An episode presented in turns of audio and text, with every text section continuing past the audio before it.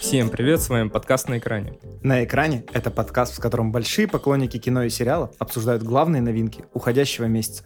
Мы ничего не советуем, смотреть или нет, решать только вам. Еще у нас есть Boosty, где мы выкладываем спешалы, и если вы хотите, вы можете поддержать нас своей подпиской. Ребята, и обязательно подписывайтесь на наш телеграм-канал. Там мы будем выкладывать список э, фильмов и сериалов, которые мы будем отсматривать и обсуждать в следующем выпуске.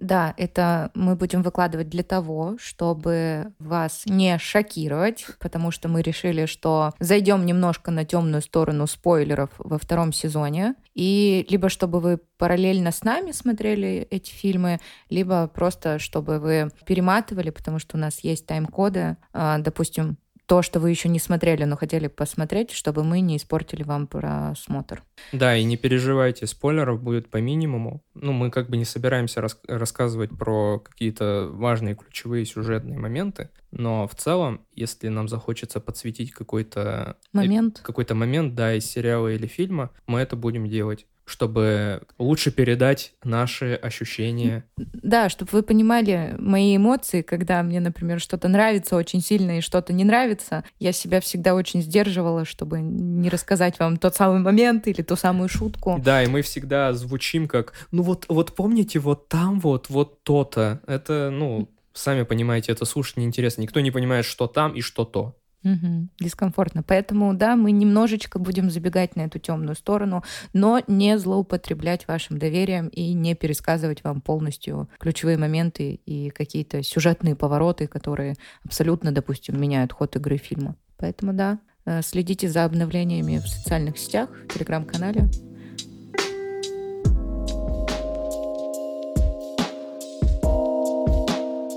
Саша, привет. Привет, Илья, привет, Саша. Здорово. Ну что, э, второй сезон. Наконец-то, после такого длительного перерыва, мы, как всегда, с вами в прошлом году мы первый выпуск тоже записывали с небольшой задержкой. Мгм. И вот сейчас снова первый выпуск, и снова те же обстоятельства, но я думаю, что все, кто в курсе нашего листа, будут ждать с нетерпением этот выпуск. Да, лист у нас, конечно, грандиозный в этом месяце получился. Он, мне кажется, получился впервые больше э, сериальный, чем э, киношный. Интересно, почему? Что-то случилось? Саша, что ты думаешь? Почему он больше сериальный? А Что-то произошло? В общем, давайте тогда начнем. И первый номер нашего списка это не сериал, это фильм. Он называется X. 14 апреля он официально вышел на всех стриминг-платформах, их там порядка пяти штук. И давайте тогда сразу, чтобы не откладывать в долгий ящик, расскажу вам про сюжет. В 1979 году начинающая порноактриса Максин Минкс отправляется на арендованную ферму в Техасе, э, со своим бойфрендом-продюсером Уэйном, другими актерами Бобби Лин и Джексоном Хоулом, а также оператором Эр и его девушкой Лоррейн, чтобы снять фильм для взрослых, который будет называться «Дочери фермера». Группа прибывает э, на ферму пожилой семейной пары Ховарда и Перл, э, в гостевом доме которой они хотят как раз снять этот фильм. Но самого их появления семейная пара отличается достаточно странным поведением, и что для нас является признаком того, что съемка фильма точно не завершится счастливым финалом, а съемочной группе придется бороться за свое выживание.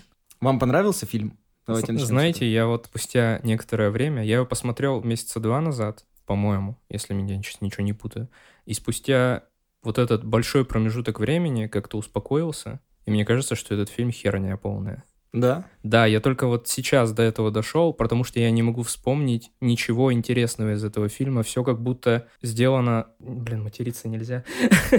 Ну, очень бесхитростно, очень бесхитростно. Вот э, все сцены, где кто-то умирает, вообще не... Не отличаются какой-то изысканностью и изощренностью? Да. Ты как это, чертоги разума, куда я не могу добраться, ну, И самые сложные слова, которые ты редко используешь, я достаю. Да.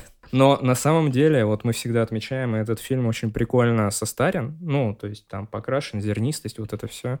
Цвета очень приглушенные, не контрастные. Мне это очень сильно понравилось. Ну, то, как он выглядит. Ну, это A24, come on. Мы что, будем тут еще сейчас это рассказывать? Он постоянно, они красиво все делают. Короче, актер, который играл Ховарда, владельца вот этого вот, Стефан, Его зовут Стефан Стивен Юр. Ур. В моей голове так выглядят все маньяки. Это который дед. Да. Мгм. Он такой прямо реднек Реднекович, но такой жуткий, на мой вкус.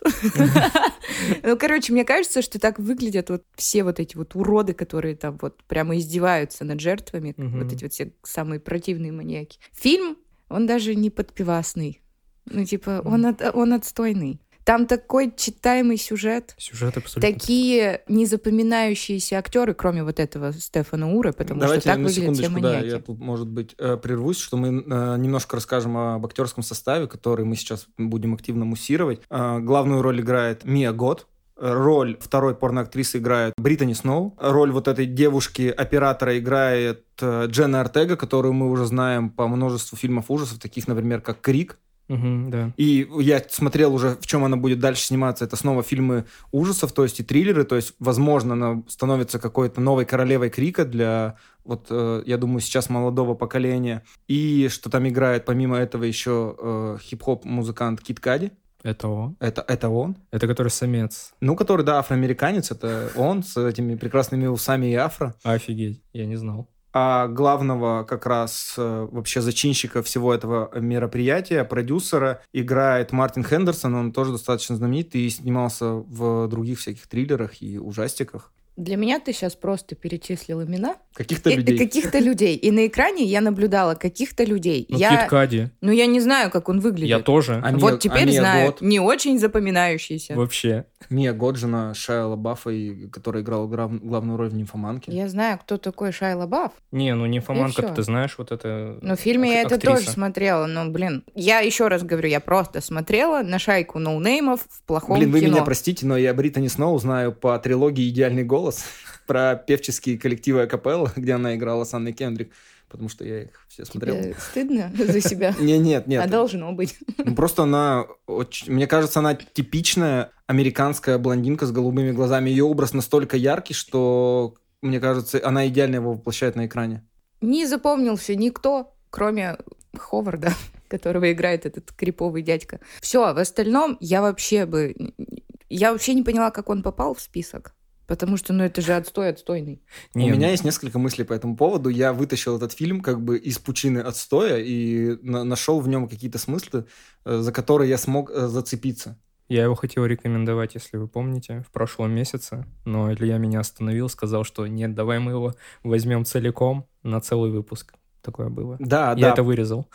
А, потому что в первую очередь мне показалось, что этот фильм э, является очень хорошей, как я считаю, опять же, по своему мнению, данью уважения оригинальной техасской резне бензопилой 1974 года. И вот по завязке, и по вот началу фильма, когда вот эта ферма, какие-то старики, и кажется, что у них, возможно, в подвале мог э, спокойно э, существовать кожаное лицо и вести там свою эту деятельность бензопилой. Но мне показалось, в меру того, сколько я видел э, слэшеров и триллеров из э, той эпохи, когда они были популярны, что это очень классное новое видение и новый поворот э, как раз в этом мире слэшеров, потому что они пытаются в один фильм э, запихнуть как бы э, псевдосъемки порнографии Мгм. и тут же снять слэшер. И самое прикольное, что обычно это не столкновение города, допустим, и деревни, из-за чего происходит убийство и все остальное, или там что такое, и какой-то маньяк. А здесь э, мне нравится, что режиссер Тай Уэст, он в первую очередь исследует тему того, как э, молодость э, в одних людях пробуждает влияние этого, этой самой молодости на других зрелых людей. То есть их же по факту основным мотивом убийства служит то, что они молодые и красивые. И как раз э, вот эта вот э, старуха Перл, которую, я думаю, уже ни для кого не секрет, тоже сыграла Мия Год под тоннами грима. Тонны грима, потому что я ее вообще не узнал. Вот, да, и мне понравилось, как он в эту, в- вот за счет этого смешения э, жанров устраивает вот эту бесовщину, как бы коми- комедийный фильм ужасов от порнографии, но на пьедестал он выво- выводит вот эту фетишизацию молодости, что старики на этом помешаны, что эта женщина, Перл, хочет от своего мужа получить любви и ласки, но боится, что он умрет от остановки сердца, потому что он уже ну, в таком преклонном возрасте находится, и она хочет овладеть вот красотой этой девушки. Тебе не было Некомфортно? Ну да, настолько, что это... как- особенно, когда они пытались а, совершить акт соития. Я просто не хотел даже смотреть на экран. Ну, было, конечно, потому что всем, э, мне Знаешь, кажется... некоторые умиляются просто, ой, они такие милые. А ну, тут такого нет. вообще нет. Мне в первую очередь всегда нравится, я вам уже это, ну, говорил в рамках нашего подкаста, что всегда нравится наблюдать на экране красивых людей. Та же, там, Британи Сноу или Дженна Артега мне кажутся привлекательными э, молодыми девушками, за которыми приятно наблюдать на экране. Но когда Мия год под этими тоннами грима лежит в кровати, вот это все с нее свисает кожа, ты такой, блин, такая мерзость, так неприятно это все наблюдать, это так жутко. Но в то же время, когда камера снимает Мию год, купающуюся в пруду, это сделано очень красиво, эстетично, ты думаешь, вот она, типа, молодость, светит солнце, она красивая, обнаженная купается в пруду, но в этот же момент камера поднимается еще выше, и ты видишь, как плывет в этот момент за ней аллигатор, и тут уже начинается как бы хоррор, и мне нравилась вот эта перемена в фильме, как она идет от одного чего-то там супер красивого и прекрасного, и тут же начинается хоррор с этим аллигатором. Я в тот момент реально переживал, схватит он ее или нет за ноги. Ну, это слишком... Аллигатор ее не может схватить в этот момент. А вы видели, что вот этот кадр с, со стекающей кожей, он теперь э, стал мемом? Да? Да. Как Мёрбить? Да. Теперь эту картинку подставляют везде, где, видимо, в жарких регионах России, типа, когда не купил кондиционер или что-нибудь такое. В общем, какая главная идея, которую я вынес э, для себя из этого, как вы считаете, проходного ужаса, что он представляет собой увлекательный ракурс, с которого можно как раз исследовать ужас старения по отношению к твоему сексуальному статусу. А тебе не кажется, что ты притягиваешь за уши и пытаешься просто вытянуть ну, это кино? Нет, я... Оправдать нет, его я просмотр. Не я просто старался, помимо своего личного мнения, то есть углубиться в какую-то профильную прессу, полез, почитал, то есть какие люди пишут там разборы, кто профессионально этим занимается, угу. и они как раз все вот э, давят на эту точку зрения. И знаете что? То есть мы же с вами любим обращаться к рейтингам э, на Rotten Tomatoes. Обязательно. Фильм имеет рейтинг одобрения 95% на основе 198 рецензий, средняя оценка 7,8. Послушай, вот... вот мы брали как-то, точнее, мы, по-моему, не взяли, или взяли фильм «Пик», ну, «Свинья», с, Нет, мы не взяли его. Да, с но у него Кейджем. были прям стопроцентные на Rotten Tomatoes. Так он и в топе везде видел, я его в конце года был. Но ты его не хвалил. Да, он ты его посмотрел, он, он тебе не понравился. Может быть, мы уже смиримся с тем, что вот этот вот... Rotten Tomatoes. Да, что они все время обманывают нас. Они Им же нужно не обманывают. почитать в Википедии значение слова «вкус». Нет, Rotten Tomatoes, они же просто по факту агрегаторы рецензий. Они не пишут рецензии, они просто собирают все рецензии, которые пишут основные мировые критики, которые да. таковыми считаются Но в силу своей профессии. говно. Это а... критики хвалят говно, получается. Собирают хвалебную критику говна. Ну, это все вкусовщина. Но фильм-то отстойный. Ну, я так не скажу. Мне он понравился, то есть... «Свинья» был отстойный фильм. А мы сейчас мы же не свинью взяли в обзор, а взяли X и обсуждаем. Ну, X тоже отстой. X тоже... Ну, не, не, ну, ладно, подпивасный, Саш, давай тоже не будем, как бы. Или давай придумаем термин ниже Если... подпивасного. Вот ниже подпивасного. Какой? Подводочный? Я не знаю. В общем, Саш, ты подумай, в следующем выпуске нам предоставишь минимум три варианта, мы проголосуем, решим. Мы сейчас ты подумаем, мы подумаем. В общем, я не знаю, э, принимаешь ли ты мои аргументы к, к обсуждению, но я считаю вот так. Нет, там, безусловно, прослеживается вот этот мотив а, того, что старение как бы гонится за молодостью, но не может за ней гнаться, потому что старение — это процесс необратимый, и вот это все. Но, блин, если смотреть на поверхности, то это абсолютно проходной фильм. Он неинтересный. Хорошо, тогда Он у меня из... следующий вопрос уже есть. Если ты говоришь, что это проходной, не абс... Э, абсолютно неинтересный фильм, так, ну э, в марте 2022 года, параллельно съемкам этого фильма, Тай Уэст э, снял приквел «Тайна», который будет называться «Перл», про вот эту вот э, пожилую женщину. Ее сыграет Мия Год. Он же его э, и написал к нему сценарий. Съемки проходили в Новой Зеландии. И как бы когда уже закончили выход X, он официально об этом объявил. Студия 24 это все спродюсировала. Будем ли мы брать его в наш обзор, когда он выйдет, или нет? Про то, что ты говоришь, что X это проходняк. Ну, конечно, будем. Нет, я отказываюсь. Нет. Смотри, если я голосую за, то нас большинство, и мы демократически все решили.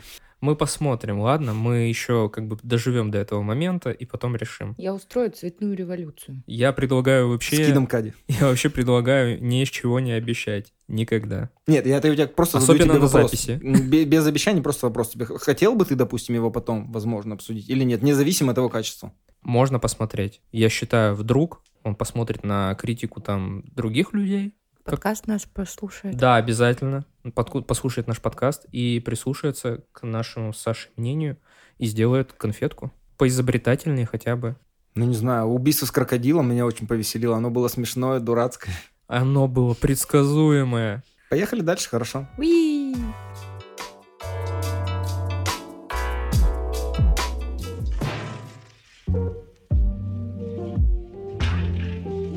Под номером два у нас э, первый сериал в нашем списке. Он называется «Медленные лошади». Выходил он в течение э, двух месяцев на Apple TV+.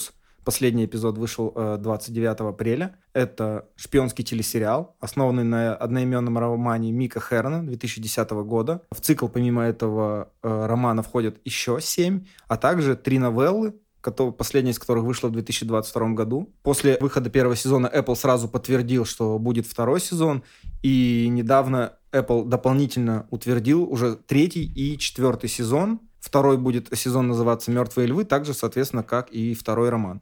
Причем трейлер к этому сезону показывают в конце уже первого. Это же вообще охренительно. Это было первый раз, когда я такое видел э, в истории сериала производства, что Apple, ну, именно здесь, в этой ситуации, показал именно сразу завязку второго сезона. Хотя не факт бы, что сериал, допустим, выстрелил, но это очень это сильная с... уверенность в своих силах. Мне это, это понравилось. Я выключил нахрен, я не смотрел трейлер, если что. Но Нет. там будет крутой актер, который сыграл Бориса Бритву в «Большом куше». Да, да, это да. А, мне кажется, что в оригинале эта книга называется «Хромые лошади». Ну вот да, да, это да. Ощущение. Типа можно перевести как «Хромые лошади», я тоже читал такой вариант адаптации названия.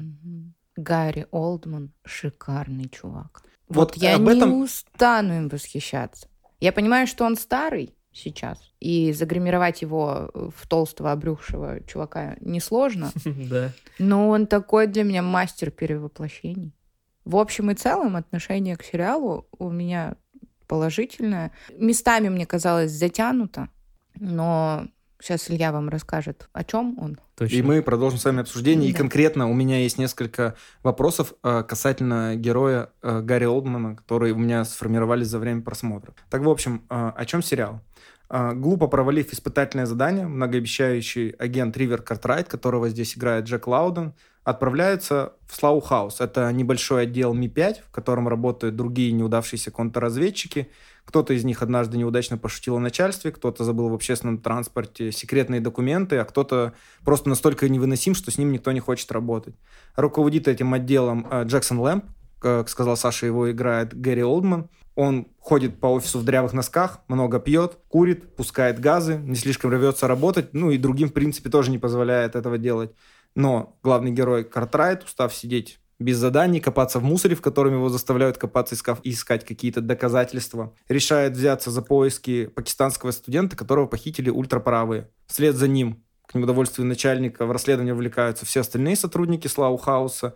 И чем э, решает воспользоваться Диана Тавернер, ее играет э, большая актриса Кристин Скотт Томас, которая является одним из руководителей британской э, разведки Ми-5. Все так. Все так, да. Все там такое, так и было, да. И если Саша как раз хочет вернуться к разговору про Гарри Олдмана, у меня здесь есть небольшой отступ, потому что стать толстым Гарри Олдману для того, чтобы сыграть шпиона, уже единожды было это им сделано.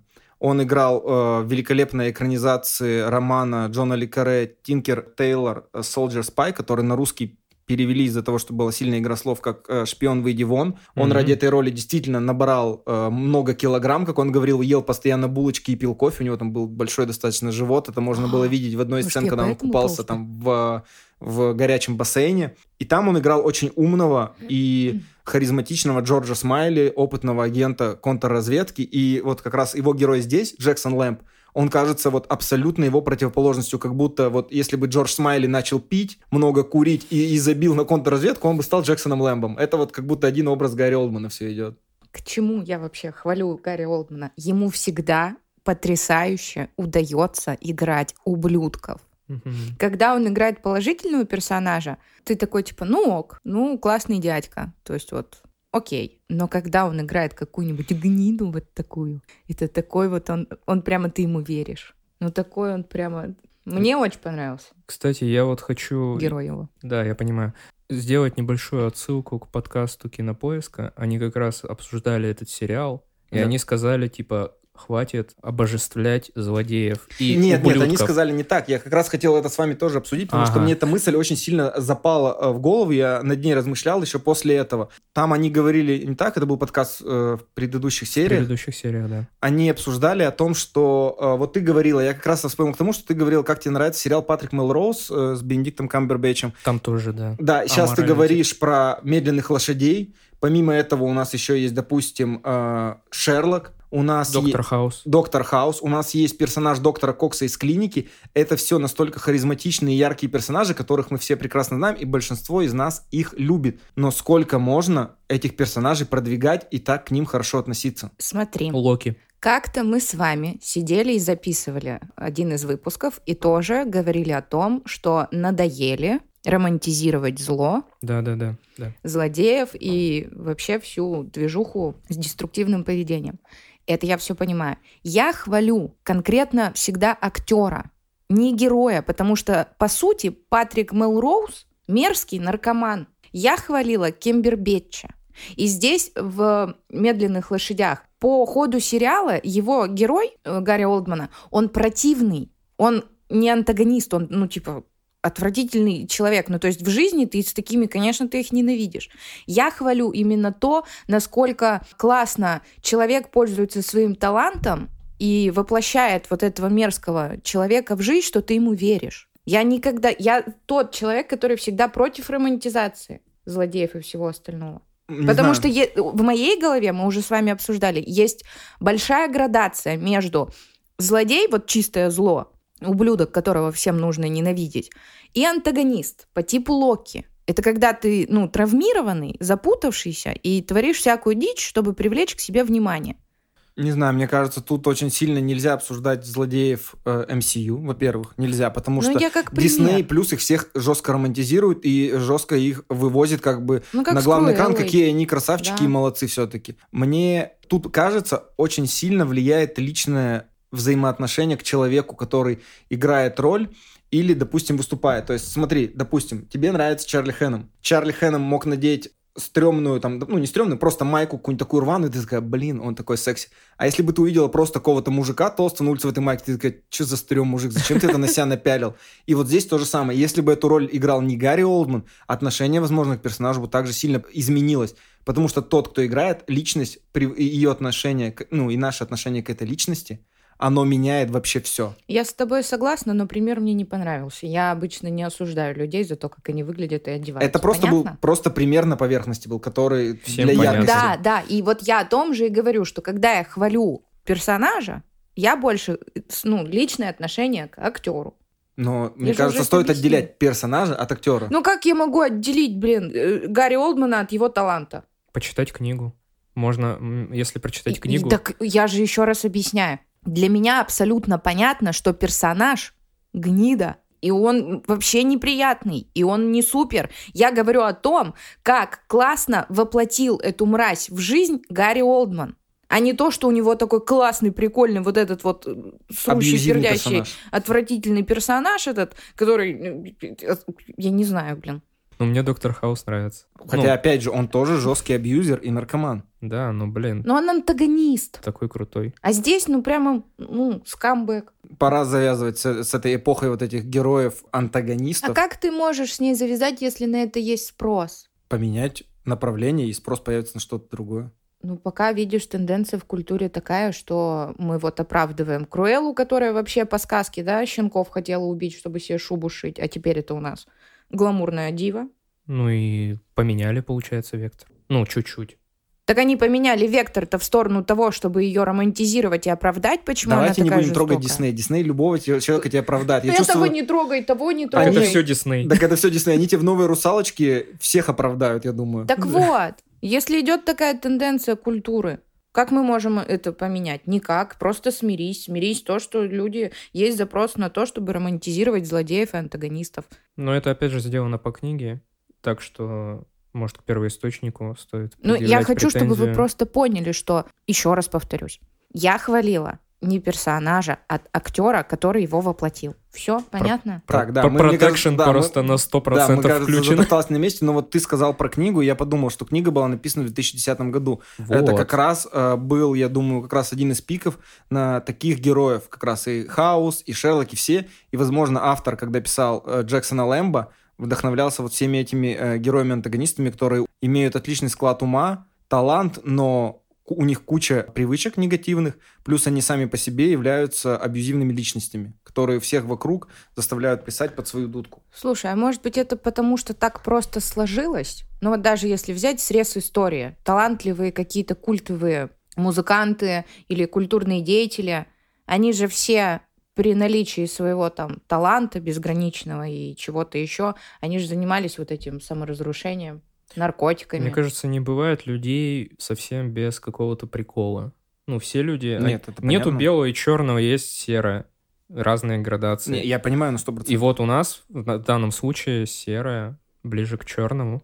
Просто меня эта идея сильно засела в голове про вот эту вот э, романтизацию. Да мне персонажей. Я тоже. согласна с тобой, что романтизировать пора заканчивать, но просто, видимо, это невозможно из-за того, что это ну, натура Хотя- человеческая. Хотя, знаете, вот смотрите, у нас есть последний э, сериал, как он называется? Мы владеем что-то там, да? Этим городом. Этим городом.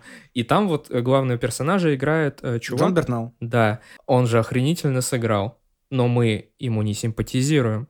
Но Но мы он к нему еще вернемся. Да, ну я понимаю, но просто это же практически одно и то же. Ну, он-то вообще последняя тварь, ему даже нет э, поводов э, Ещё симпатизировать. Знаете, что поняла? Почему мы вот, ну, склонны к тому, чтобы оправдывать э, мразиша и романтизировать? Блин, стокгольмский синдром. Рано или поздно ты начинаешь оправдывать своего насильника. Отступим от персонажа Гарри Олдмана. Да, давайте. его э, актерской Или еще есть личности. вопрос? Не, у меня больше Э, вопросов К самому сериалу, как он вам? Потому что мне, в общем и целом-то, он как бы, ну, понравился. И я просто не читала книгу и не знаю, насколько это совпадает. Но не считая некоторых серий затянутых, которые... Например, вообще- первое.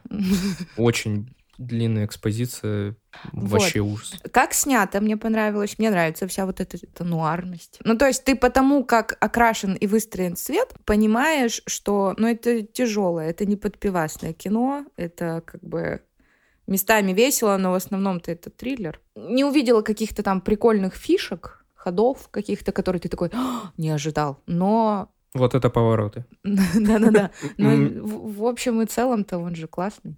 Мне понравилось, что впервые за долгое время я не видел романтизации Лондона. Мгм. То есть Лондон не был показан как город какой-то мечты, все такое, вот с этими красивыми улочками и всем остальным. Он как раз был... Вот я просто почему-то мне в голову в первую очередь пришла э, фильм Эдгара Райта последний, где он так красиво показывал вот это Лондон с светящимися улицами. Или Шерлок. Или Шерлок, да. А вот здесь не было Даже никакого, Куэлло. не было никакого ни гламура, ни шика, а весь Лондон показывался через какие-то серые улочки и закоулки, через неприметные бары, через того, как камера вечером пролетает как бы над городом, и она не показывает тебе как ярким, она показывает как обычный серый город, где вот эти агенты снуют по улицам и пытаются достать какие-то доказательства, у них постоянно идут какие-то разговоры, они сидят в каких-то неприметных барах или кофейнях, и мне показалось это очень классно сделано, но об этом мы тоже вернемся. В «Лунном рыцаре» была примерно тоже похожая картина Лондона. Это мне тоже понравилось там. И это вот как-то для меня такой параллелью прошло через два сериала. Помимо того, что сказала про сюжет, конечно, э, мне он тоже понравился. Я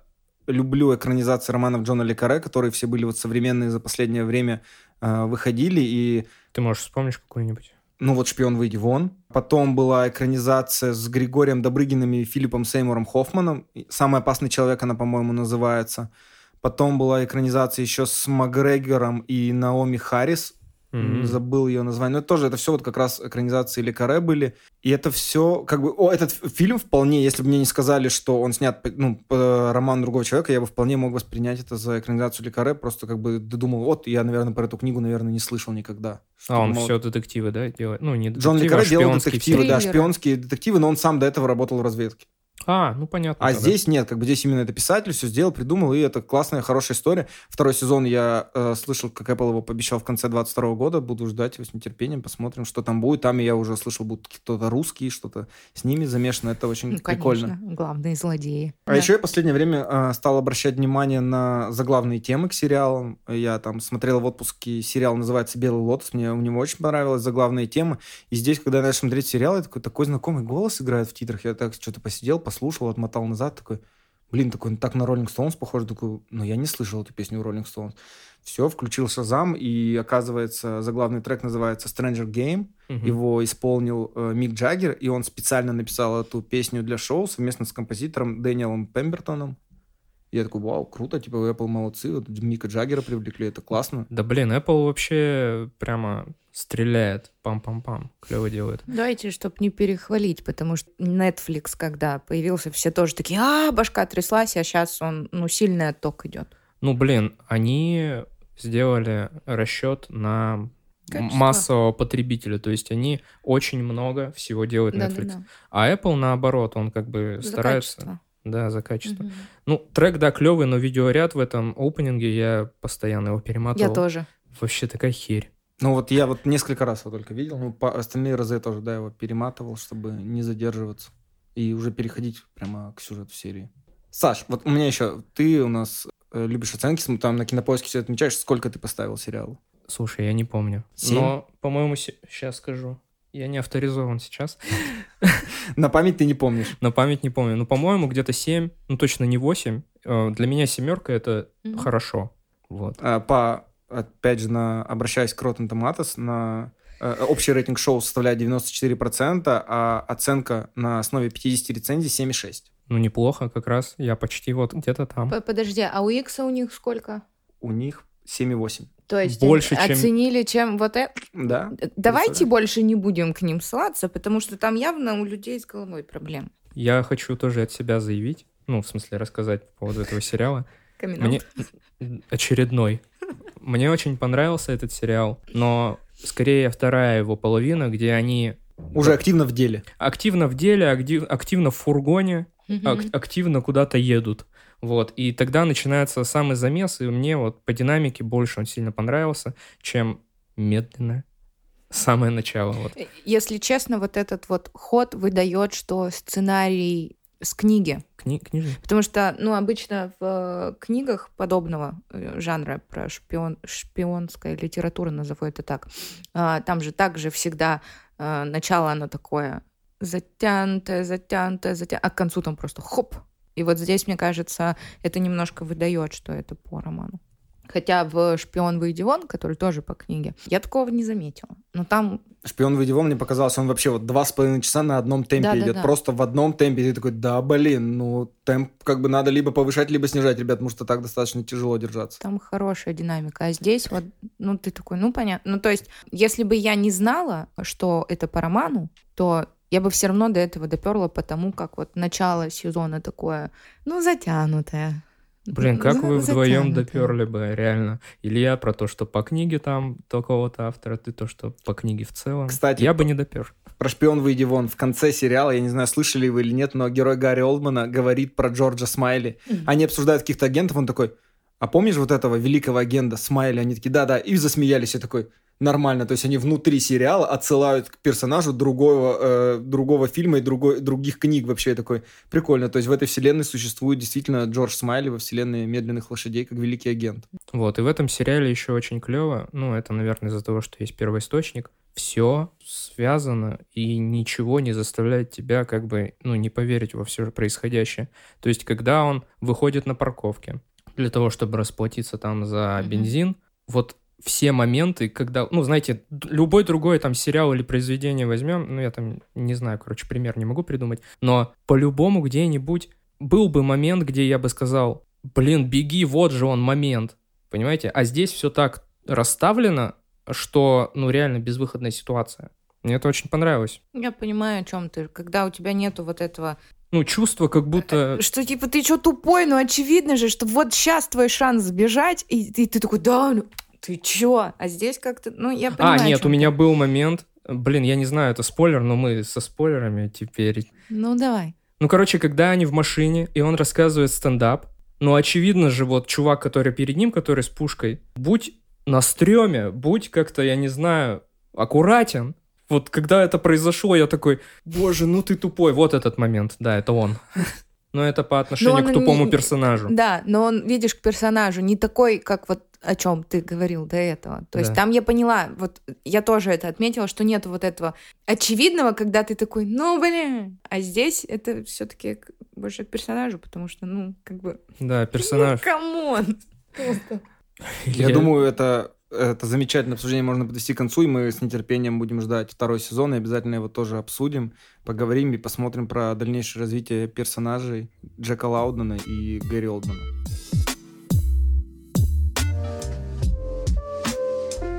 Наша третья премьера месяца, а, снова мини-сериал.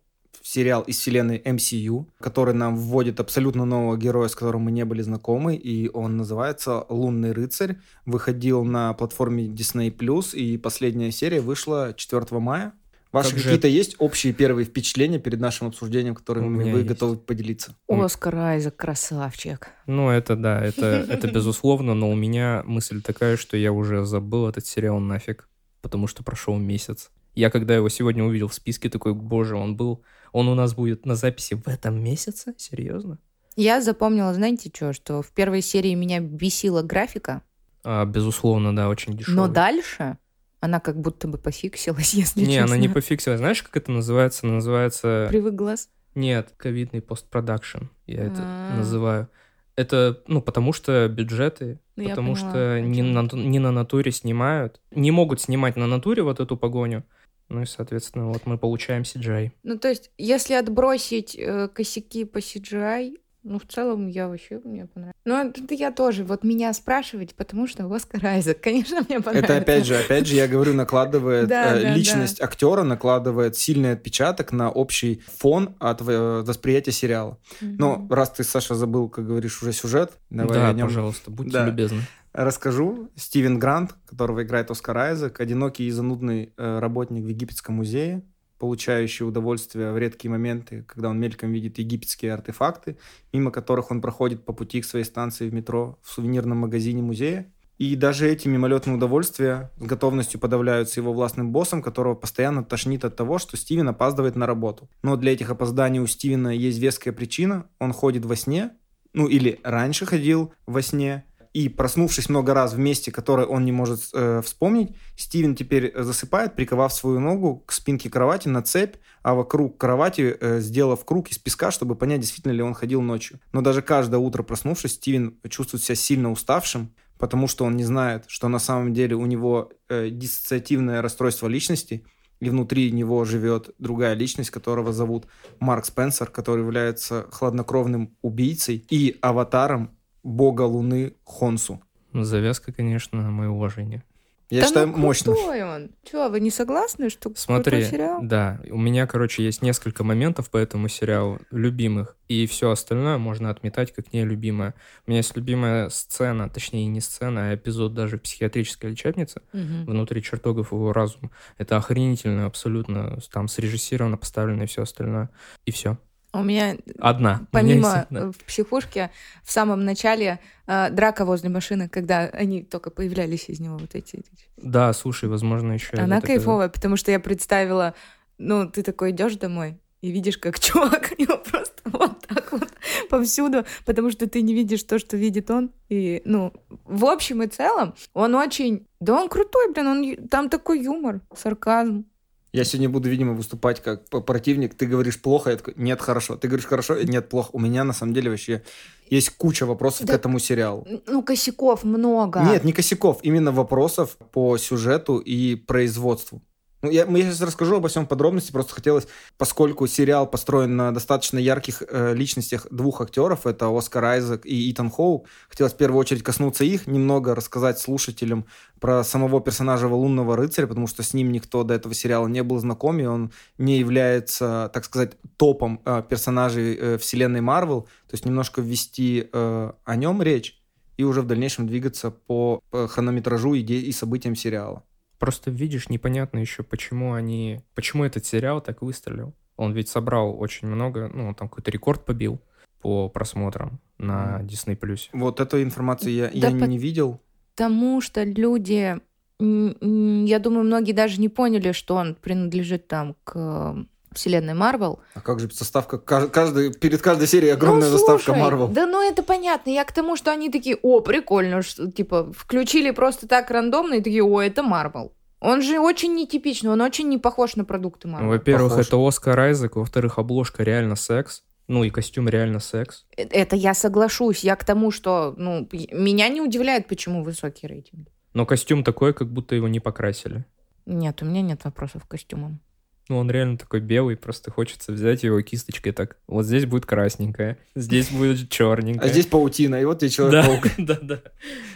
Вот, ну такие ощущения. И абсолютно бездарнейшая последняя драка И абсолютно бездарнейшее введение вот этой египетской, э, новой египетской, точнее, единственной египетской героини, супер, супергероини. Это просто ужас какой-то. Как ее зовут? Да хер знает вообще. Я... Саму героиню зовут или как? Да героиню пускай. Ее я... зовут Лейла Эль Фаули, Не... и она играет Алого Скоробея. Но так о том, что она Алый Скоробей, об этом сказал Марвел постфактум, когда сериал закончился. В сериале ее никто так не назвал. Поскольку Алый Скоробей на самом деле это персонаж, который был придуман э, в Марвел достаточно давно. И так себя сначала называл Абдул Фаул, а потом его сын. И персонаж известен тем, что в 40-х боролся за независимость э, Египта. И вот этот персонаж, э, Абдул, пересекался с более известными супергероями, например, Немором или Человеком-факелом из «Фантастической четверки». Но здесь этим персонажем делают как раз Лейлу и, и называют ее уже этим персонажем постфактум. Mm-hmm. И как сказал сам режиссер, ну да, иногда Марвел выбирает имя, а затем его дает характеру, который развивается. Говорит, мы ее таким персонажем как бы не называли изначально. Да, я просто делаю, что хочу. Да. Вот, Вообще, вот в первую очередь... Вот я, Марвел. Конечно, хочется рассказать про Оскара Айзека. Э, я слушал его интервью, э, и он сказал, что в первую очередь согласился на роль только по причине того, что он мог сыграть персонажа с диссоциативным расстройством личности. И это было интересно ему, поскольку он мог э, проявить себя в другом свете потому что он каждого из, э, каждую из личностей пытался наделить какими-то особыми качествами и даже придавал им разные акценты. Я посмотрел там, ну, серию какую-то э, в, англи... ну, в оригинальной озвучке, чтобы понять действительно, как это отличается. Это действительно очень круто было сделано. Я, кстати, все в оригинале Я смотрел. тоже вот хотела. Вот охренительно абсолютно. Не, ну, это даже не хвастаться, я вообще советую всем. Угу. Потому что вот конкретно в этом случае, э, помимо того, что... Ну, подождите, как в дубляже можно поверить в то, что он отыгрывает двух разных героев. Да никак. Вот я не смотрел в дубляже, ты, Илья, расскажи, как, как, ну, как это было там? очень тяжело понять. Там просто чуть менялся э, говор или тон, но в целом это было очень тяжело понять, как, да. как переключение.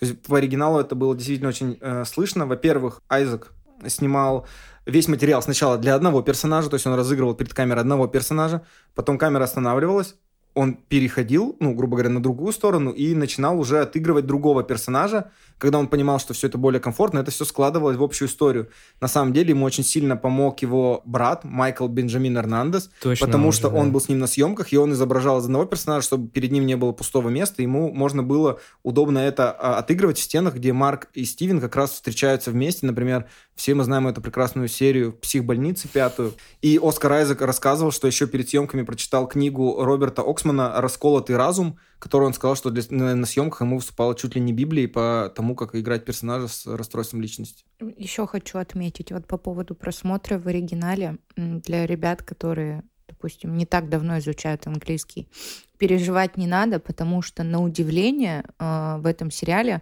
очень простой английский. Он такой прямо, ну то есть ну, Оскар Айзек, блин, в один момент даже бесить, конечно, меня бесило вот это вот его говор, который простень, про, ну, который... Английский, да, я сейчас хотел ну, как раз вам да, рассказать, да, откуда он его придумал на самом деле, потому что э, когда он играл э, Стивена Гранта... Да, Стивен. И, и тем самым, потому что у каждой, получается, из версий персонажа был свой облик для Хонсу. Например, у Стивена Гранта это назывался Мистер Найт, и он был в классическом костюме mm-hmm. и в балаклаве, а для Марка Спектора это был именно лунный рыцарь, который как, э, выглядит как мумия обмотанный. И когда Оскар Айзек играл э, Стивена, он изображал для него специальный английский акцент, который он сделал специально, э, специально причудливым и неубедительным. И он сказал, что вдохновлялся для этого э, акцента, акцентами еврейской общины, проживающей в Англии, а также э, английскими комедийными исполнителями, в том, в том числе он сказал, э, что на него сильно повлиял Карл Пилкингтон из британского комедийного сериала о путешествиях «Идиот за границей». Он, ну, сказал, он реально смотрел, идиот такой вот да, за границей. ему это очень сильно э, помогло. Но я не к этому вела, я вела к тому, что типа даже начального уровня английского знаний, английского языка достаточно для того, чтобы без проблем смотреть, потому что нету каких-то м- да, блин, тяжелых, тяжелых фраз или, и, или какого-то там профессионального английского языка, который там относится к какой-то сфере. То есть он простой, он обывательский. Я вообще советую сначала с субтитрами поглощать. Ну да, вот. да, да. А тут недавно, в общем, я начал смотреть uh, Better Call Saul, лучше зовите Солу. И там в каком-то моменте uh, субтитры идут намного позже, чем произносится фраза. Uh-huh. И я уже начал ловить себя на том, что я понимаю, что они говорят, и это очень клево. Так что вот на слух тренируйте вот слух, если вы сейчас изучаете английский по сериалам, это клево. Я тогда после нашего, э, как раз продолжу наше обсуждение акцентов английского и всего остального. Если э, рассказывать как раз про Марка Спектора и самого Лунного Рыцаря, то тут Оскар Айзек использовал американский акцент специально, как он говорил, что склонялся чикагскому акценту, чтобы такой... Это был парень, который отталкивает от себя людей, а сам исполнительный продюсер Кевин Файги характеризовал Спектора как одного из самых жестоких героев боевиков и вообще сказал, что в целом, если сериал будет продолжаться, то они не откажутся от жестокости этого персонажа, которую мы видим постоянно на экране, потому что и когда герой, получается, Стивена просыпается, у него постоянно кровь на руках, и Марк кого-то там сильно уничтожал, не жалея вообще ничего. И продолжая разговор про акценты и Оскара Айзека. Как мы уже вас предупредили, будут какие-то небольшие спойлеры, которые будут важны для обсуждения. В конце сериала в всеми любимых сценах после титров Marvel появится третья, более э, э, безжалостная и жестокая альтер-эго. Его зовут Джейк Локли. И, как сказал сам Айзек, это было для него э, одним из приятных моментов, потому что герой Локли говорит э, по-испански. И для этого не сделали ничего специального. Это действительно как бы один из персонажей э, комиксов, и он действительно также говорил по-испански. Стоит отметить только небольшое отличие от комиксов, что, например, если Стивен Грант здесь выглядит как достаточно бедный парень, который живет в какой-то квартире, обставленной книгами, то в комиксах является самым э, богатым альтер-эго лунного рыцаря. Он сколотил состояние на азартных играх и продаже артефактов, а в дальнейшем он сп- спонсировал все супергеройские расследования Марка Спектора. А, например, Джейк Локли вообще по комиксам э, работает таксистом и собирает информацию на ночных улицах под прикрытием. И раз уж я заговорил о возможных отличиях сериала от комикса, то, конечно, хочется сказать про персонажа Мэй Каламави. Это Лейла, э, жена Марка Спектора, которую нам представили уже, ну, как мы сказали, постфактум как Алова Скоробея. Она археолог, авантюрист и его жена. Хотя по комиксам э, женой Марка Спектора была женщина по имени Марлен, у них даже был общий сын, и она была белой, но, как сказал создатель сериала, на нас это нигде не давило, и мы не хотели это выбрать как основу, поэтому мы придумали сценарий и добавили Лейлу, которую позже окрестили первым египетским э, супергероем, да. потому что ей э, в одной из последних э, серий э, богиня которую зовут Тамарет, все правильно? Э, Тамарет какой-нибудь. Да, бегемо, бегемотиха подарила свои силы, и вот здесь мы увидели ее в этом образе с золотыми крыльями. И мне это, конечно, естественно, напомнило последнюю часть «Чудо-женщины» 1984. А, золото. Да. Супер дешевый костюм. Но только Мэй Каламави смотрелась намного органичнее, и ее персонаж выглядел намного фактурнее на фоне всех вот этих больших, ну, пейзажей, когда Скажи, происходили сражения. Честно, она теперь твоя новая крошиха? Нет, она ну и самое, конечно, главное, это главный злодей сериала, который, роль которого досталась Итану Хоук. Это один из э, моих любимых актеров. Мне всегда нравится, как он на экране воплощает э, разных персонажей. Здесь он сыграл Артура Хэроу, религиозного фанатика и лидера культа, связанного с египетской богиней Амат, стремящийся к установлению справедливости и осуждению на основе будущих преступлений. Я не знаю, Саш, ты смотрел фильм «Особое мнение» с Томом Крузом? Да, конечно. Вот мне вот эта вот структура про будущие преступления напомнила сразу особое мнение. Там же также, а, получается, преступников ловили за те преступления, которые они еще не совершили. И я почему-то такой сразу, о, особое мнение, отсылка.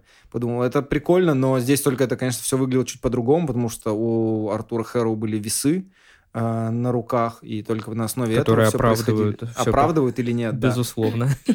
На самом деле я читал, что Итан Хоук проделал огромную работу при подготовке к роли. Он пытался как-то оправдать, что Артур э, Хэро уходит с палочкой, хотя по факту у него нет никаких проблем с ногами, и поэтому Итан Хоук э, какое-то время думал, как это можно сделать, и придумал вот эту вот открывающую сцену из первой серии, где он разбивает стекло, набивает им свои сандали и ходит со стеклом, как грешник, то есть и ну, нанося себе вот эти увечья. Я подумал, это очень крут, крутая подготовка. То есть не каждый актер вот так заморочится, погрузится в комиксы, в историю персонажа и придумает э, для него какое-то обоснование вот именно для этой даже палочки. А это он делал или, может, он со сценаристами? Нет, я, я читал, что это он сам придумал, пришел к сценаристам с этой а, идеей. А, типа говорит, что-то здесь тупо, ребята, да, Ну получается? нет, он говорит, что надо как-то это оправдать, подумал, придумал вот эту вот такую преамбулу, пришел к ним, они такие, да, круто, давай добавим, сделаем, и эту сцену включили. Дисней вообще похер, они бы и так сделали, я уверен. И вообще в целом я читал, что он изучил достаточно много а, различных исторических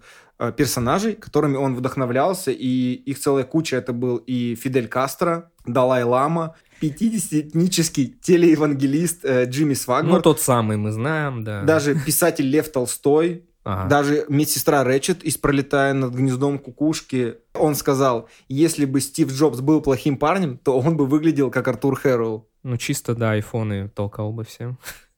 В общем, вот, это достаточно сложный сериал и многогранный, потому что есть вот несколько альтер у главного героя, вот у этого лунного рыцаря есть его жена, которая порой не понимает, что происходит с ним, потому что не знает про это расстройство и узнает о нем только по ходу.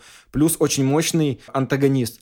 А, вообще, мне показалось, что во вселенной Марвел у многих антагонистов очень четко прослеживается вот этот их основной довод, почему они вершат свои плохие дела. Но они стараются, по крайней мере, это делать. Но да, но вот Артур Хэрроу мне показался достаточно четким со своей целью, идеей со своей. И до этого мне казалось, что круче всего это было продумано в «Сорви голове», и героя Кингпина, которого играл Винсент Донофрио, потому что вот настолько понимания злодея его сущности у меня не было вот именно с тех времен. Не знаю, Илья, по-моему, ты опять перечитал профильной прессы и притянул за уши кучу всего. Ну, блин, я не знаю, может быть, ну, тебе, скорее всего, да, безусловно, так нравится, но вот я человек, который, знаешь, просто... Я человек простой. Да, я человек простой, и мне абсолютно сериал не понравился. Вот абсолютно он мне не Какие понравился. доводы у тебя есть в том, что он тебе не понравился? У меня есть несколько, я их записал. Я хочу выслушать твои, и мы обсудим. Окей, мои доводы. Он мне показался со сценарной точки зрения очень э, рваным. Сцены в Египте абсолютно неинтересные. Финальная драка, где вот эти два сиджайных монстра на фоне египетской пирамиды, это какой-то кринж полнейший. Костюм э, египетской богини нашей любимой, единственной, просто какой-то, я не знаю, из детского мира сворованный, золотой какой-то кусок. Ну, знаешь, вот в это во все не верится. Вот почему-то я не знаю, может, это потому, что я Бэтмена в прошлом, позапрошлом месяце пересмотрел. И мне как будто кажется, что это все какое-то костюмированное шоу. Фикция. Да, вот я не верю во Что все они это. А Может Ряженые? быть, мы просто зажрались? Мне кажется, зажрались Может не быть. мы, а на самом деле проблема в MCU и в Disney. Почему я это хотел сказать? То есть тут у главного героя как раз прорабатывается травма, то есть детская потеря младшего брата, которая очень сильно отразилась на его матери и отразилась на нем, что у него произошел вот этот внутренний разлом. Но мы же это, допустим, уже же эту проблему прорабатывания потери близких видели в WandaVision. Там это было более увлекательно сделано, прикольно построено за счет того, что они обыгрывали разные американские шоу. То же самое было в «Соколе» и «Зимнем солдате», и, допустим, Баки мог бы дать Марку Спектру хороший как бы разговор, бы выступить его психологом про то, как надо прорабатывать как бы свои травмы. А у меня есть ответ, почему так? В общем, эти герои так или иначе в фильмах и ну, в блокбастерах Марвел присутствуют. И там уже планка и в костюмах, и в сюжете, она задана. И дальше красными нитками их сюжетная история идет. И будет еще экранизироваться. Помимо сериалов, так ну, э, будут привлекаться эти герои. Лунный рыцарь, он no-name, так сказать. Он нигде не появлялся, никак. По сравнению с ним даже Человек-муравей супер вообще попсовый, вот такой вот популярный чувак. И мне кажется, что финансирование а, сериалов про более-менее популярных персонажей более высокое и больше заморачиваются и держат какую-то планку, нежели чем вот над такими, как «Лунный рыцарь». Так они же даже специально не говорят, будет ли во второй сезон, потому что они не уверены в нем как будто, знаете. Нет, потому что они в Твиттере сначала написали, что смотрите финальный эпизод, а потом они написали, что смотрите окончание первого сезона, а потом они это все удалили. То есть у них как будто внутреннее метание. Но я немного не когда э, Саша э, добавила свой комментарий вот по поводу Баки. То же самое было в Локи, где он переживал смерть матери. Я не говорю про популярность этих персонажей, я говорю о том, что сколько можно э, топтаться на теме э, переживаний за потерю какого-то своего родственника, сколько можно. Вы вроде уже все на эту тему сказали, и круче, чем высказывание Ванды Вижна, мне кажется, уже не будет ничего. И вот вы сейчас продолжаете, ну, там, допустим, Дисней и Марвел выпускать сериалы, то зачем? Вот сейчас я вчера читал, что вышел первый эпизод Мисс Марвел, Я надеюсь, что это будет просто веселый, забавный сериал, где можно будет посмотреть, отдохнуть и будет клево. Давайте перестанем топтаться на теме переживаний за смерть близкого. Хочется, чтобы Марвел, даже когда запускает новый, э, нового героя неизвестного, чтобы он создал какой-то сериал, который не будет основываться на опыте прошедших э, шоу. Давайте двигаться в каком-то новом направлении. Хочется каких-то новых направлений. Я говорю, выпустите сериал. Я читал, что там 10 августа выйдет э, про малыша Грута какой-то мультсериал. Да. Пусть он будет веселый, семейной комедией, без вот этого всего. Просто чем-то другим, на что мы сможем посмотреть и сказать, да, круто, это другое, этого мы еще у вас не видели. Супер, будем ждать продолжения. Но они как... опять напихают, они сто процентов сделают это наподобие. Как третий Тор. Просто да, у да, меня да. есть ощущение, что они все эти сериалы снимают ради денег, чтобы замкну... заткнуть какой-то э, слот в своем продвижении.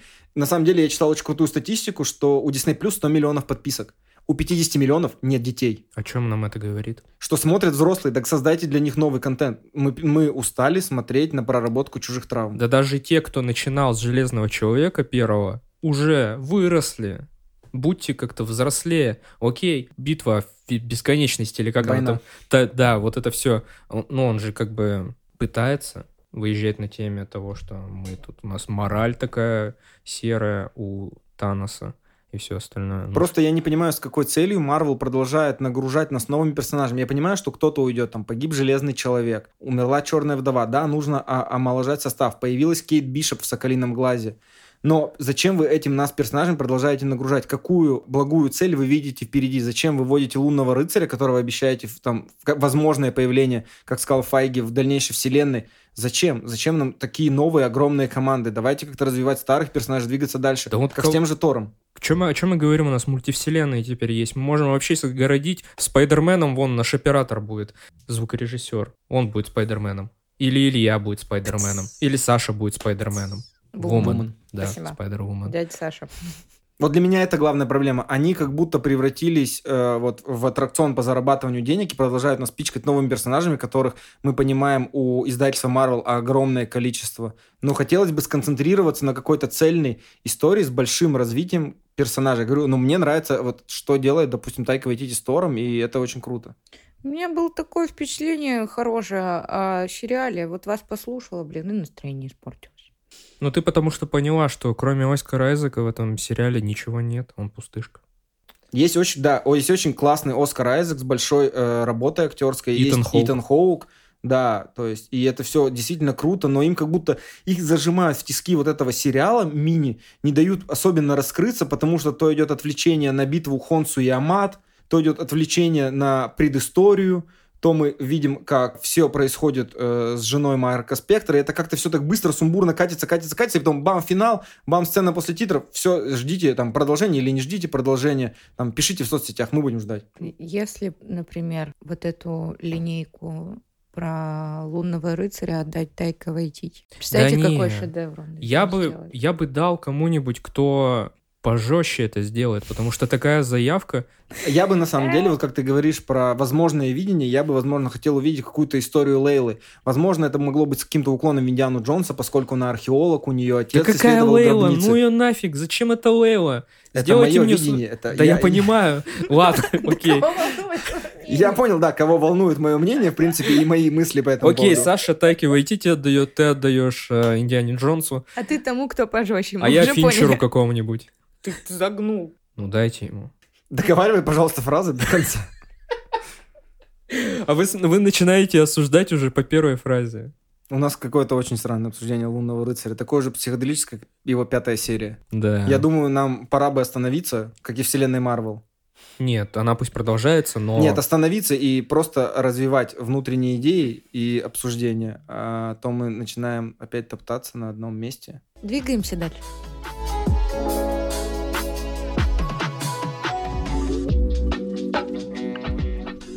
Наша следующая новинка – это очередной сериал. Э, в этот раз это третий сезон антологии «Любовь, смерть и роботы», который вышел 20 э, мая на стриминг-платформе Netflix. В этот раз в него входило 9 мультсериалов. Ну, не мультсериалов, а короткометражных мультфильмов, даже я бы так сказал. Это «Три робота. Пути отхода», «Плохое путешествие», «Пульс машины», «Ночь мини-мертвецов», «Убивай, команда, убивай», «Рой», крысы Мейсона в сводчатых залах и Джибара или Джибара. Я там ударения не нашел в итоге. Я думаю, каждый ну, сам. на кинопоиске написано Хибару. В общем, давайте начнем. У нас снова мы с вами начинали, когда запись нашего первого эпизода, первого сезона. Э, мы обсуждали второй сезон «Любовь, смерть и роботы». Сейчас у нас снова первый эпизод уже второго сезона, и нам снова удачно повезло, что Netflix выпустил третий сезон «Любовь, смерть и роботы».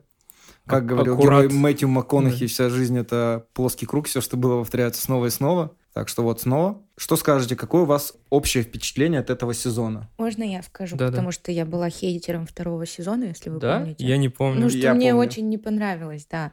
В этот раз я с таким скептицизмом, что типа опять вы будете хвалить, расхваливать, а я ничего не пойму, потому что тупица. Какой он вообще классный, этот сезон. Мне очень много каких эпизодов понравилось особенно про крыс. Про крыс, да. Я была приятно удивлена, и у меня, ну, друзья, компания друзей, они мне начали советовать, и я такая, ребят, ну мы смотрим для выпуска, конечно же, и мы обсуждали немножечко так. А, в общем и целом-то все довольны. То есть я не слышала плохих э, отзывов и рецензий, поэтому на удивление для себя я хвалю. Мне понравилось. У меня единственное, что не понравилось, это то, что в первом сезоне была задрана планка по количеству серий, ну, какой-то high-level был. То есть там 16 эпизодов 18. или, или 8, да, 18 эпизодов. И во втором сезоне он мне еще омрачил тем, что серий стало меньше. И в этот раз я уже как-то поспокойнее к этому отнесся. Поэтому сильно внимание на этом не акцентировал, но все равно мне показалось как будто мало. И в целом мне в принципе, надоели сюжеты уже милитаристские всякие, про военных, потому что в каждом сезоне по несколько серий обязательно этому уделяется. То есть в этот раз у нас есть эпизод про... Как он называется? Медведя убивай, да. команда убивай. да, команда. И серия про... В сводчатых залах. Да, в сводчатых залах окей, про медведя еще весело, ну реально весело, но в сводчатых залах это просто какая-то херня, по-моему. Причем э, с реальными актерами, опять, я вот еще такой стиль не люблю, когда оцифровывают снятые. Реаль, реальных актеров э, оцифровывают. Да, но все остальные эпизоды мне показались интересными. И если вы уже высказали свое мнение, то мое мнение получается финальное, э, какое-то общее и первое впечатление, то я, наверное, больше разочарован сезоном, потому что количество эпизодов, опять же, тоже небольшое, и я рассчитывал, что чем меньше эпизодов, тем будет выше их качество, то здесь большинство эпизодов мне показалось э, достаточно проходными. Тот же эпизод про роботов, который начальный, который Netflix выложил как превью сезона, его можно было изначально посмотреть на их YouTube-канале. Мне не очень понравился эпизод про пульс машины, он мне тоже показался достаточно простым. Там был прикольный психоделический трип вот у космонавта, когда начала употреблять просто таблетки, чтобы выжить. «Ночь мне не мертвецов» — это, как э, мне казалось, всегда в каждом сезоне обязательный и юмористический выход, потому что он менее серьезный, особенно с завязки, почему вообще началось этот зомби-апокалипсис. Это вообще дичь, конечно, полнейшая. Ну, кстати, в первом сезоне было похоже про йогурт, точнее, про в холодильнике цивилизацию. Да, да, цивилизацию. И мне не очень понравились крысы Мейсона и в сводчатых залах, хотя сводчатые залы мне немного напомнили историю про Чужого и вот приквел его Прометей. Ну, как есть команда... вайбы, вайбы такие да. есть. Почему тебе крысы не понравились? Ну, ну мне не понравилось mm-hmm. именно их окончание, потому что по mm-hmm. факту он благодаря дронам уничтожал там просто их условно нацию, просто выкашивал их и заказывал эти дроны, а потом они такие, так, давай будем мириться. Блин, он выкосил там половину ваших там братьев, сестер, mm-hmm. жен там и детей крысиных, а вы с ним к перемирию пришли. Ну, достаточно это странно. Хотя... Но это всем я, показалось я поняла, странным. Да, да, да. Это всем показалось Потому странным. что перемирие после такого, мне кажется, это странно. То есть, либо они должны были Мейсона захватить, либо он как-то должен был победить. Но я говорю, тут, тем более в рамках э, короткометражки, это так быстро было э, сделано, так жик-жик-жик-жик, и все. И у них уже конец перемирия. Такой, Блин, там такая кровопролитная война была с роботами. Но знаешь еще в чем прелесть э, вот этих мини-эпизодов? В том, что у нас остается простор для интерпретации после того, как мы посмотрим этот эпизод.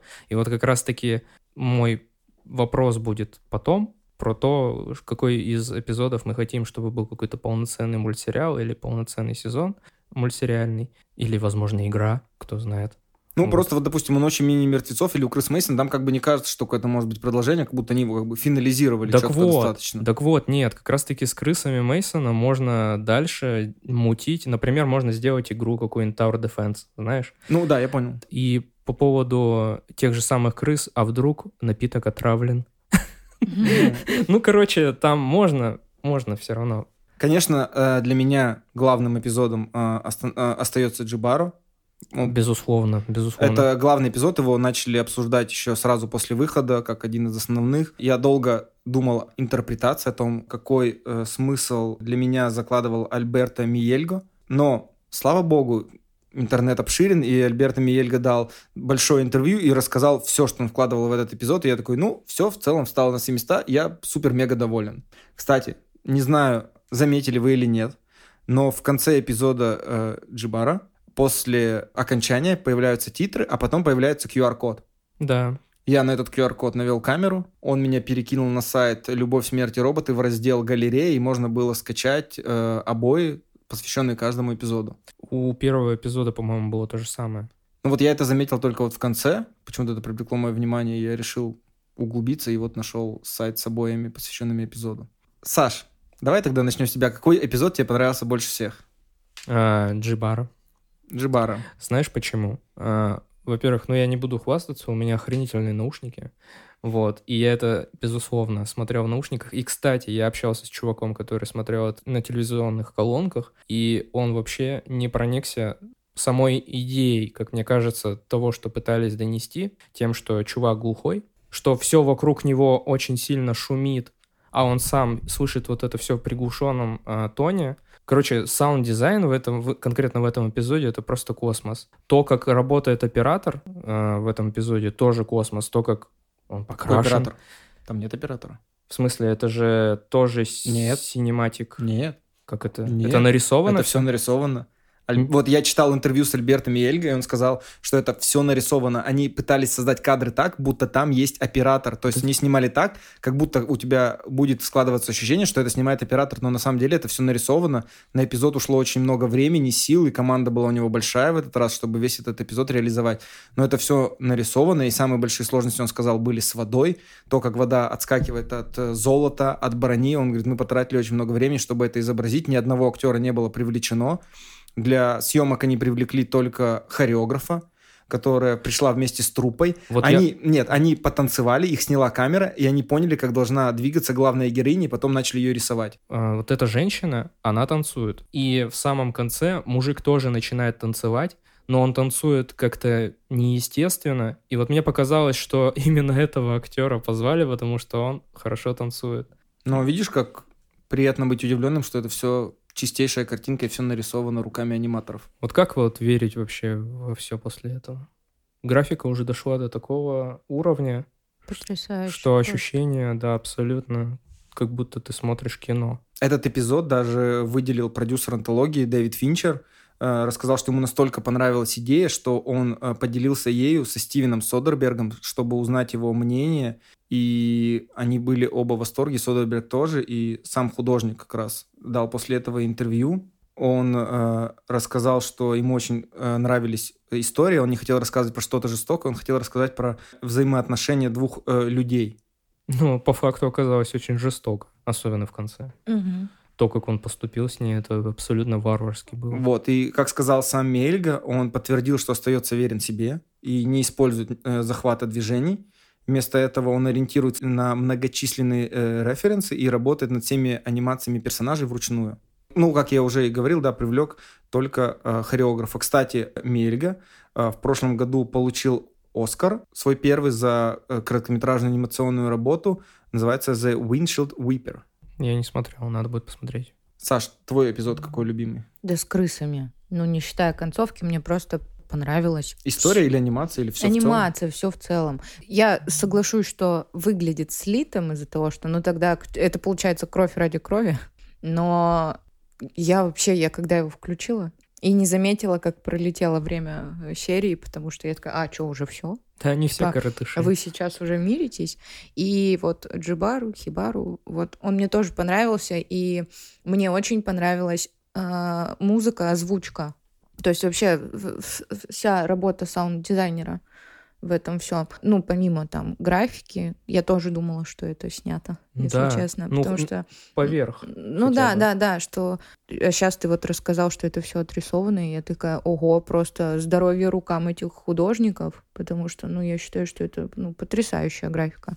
Ну, выделяя из всех, мне вот понравилось про крыс, потому что мне понравилась рисовка. А вы помните, э, в первом сезоне Вот я ищу как раз этот Альберто эпизод. Миельга, он для первого сезона э, нарисовал эпизод, который назывался The Witness, где Да. девушка видит через окно, как парень убивает девушку, и эпизод заканчивается снова петлей, как она оказывается в том же номере на месте этой девушки.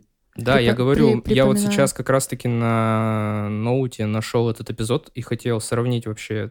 Они же реально похожи. Но мне тоже стало это интересно, что они похожи, э, та- такие, то есть это кажется вроде бы триллером про петлю, здесь это как будто триллер э, про вот это сражение вот этой нимфы и вот этого рыцаря глухонемого. Но на самом деле, оказывается, он не вкладывает в эти истории ничего, кроме любовных взаимоотношений, потому что, как сказал сам автор, если The Witness был историей об отношениях, из которых ты не можешь выйти, это петля, в которой оба человека пытаются друг до друга достучаться, но в связи с тем, что не могут выслушать партнера, замыкаются в ней, то есть весь эпизод как раз об этом рассказывает, то эпизод из третьего э, сезона э, рассказывает историю о крайне токсичных отношениях между двумя людьми, которых э, он сам называет хищниками. Он говорит, это про чувственные отношения, на, в основе которых лежит влечение к друг другу, но не по самым лучшим причинам.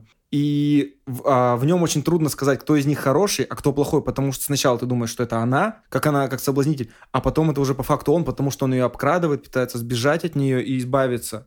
Ну да, там сложно кому-то симпатизировать в итоге. Особенно в конце. Ну, захватывает внимание твое это. Да, да. То есть у меня, знаешь, иногда Она очень так- динамична. Да, включаю, и что-то идет фоном, что-то поглощает мое внимание, потом оно рассеивается. То здесь я прям такая, не отрывая глаз. У меня после этого эпизода было просто вау. Мгм. Я просто вау. У тебя не было ощущения дискомфорта, потому что автор э, говорит о том, что он хотел бы, чтобы его история в конце а, оставляла вот это едва заметное ощущение дискомфорта просмотренного. У меня не было. Мне было комфортно. Ну как комфортно? Я просто вау сидел. как будто бы сама вот эта вот история их взаимоотношений неудивительная, потому что мы, ну, достаточно много в последнее время фильмов и сериалов выходит с подобным Референсом. вайбом, да, с подобным этим. Я говорю, вот как-то ты так поглощен, что, ну, не знаю, нет, дискомфорта у меня не было. У меня сначала было вообще ощущение, мне это напоминало очень старый фильм, называется «Агир и гнев Божий», где конкистадоры отправляются на поиски золота, но потом это все превращается, экспедиция затягивается, люди начинают умирать. Я думал, что это ведет к чему-то такому же.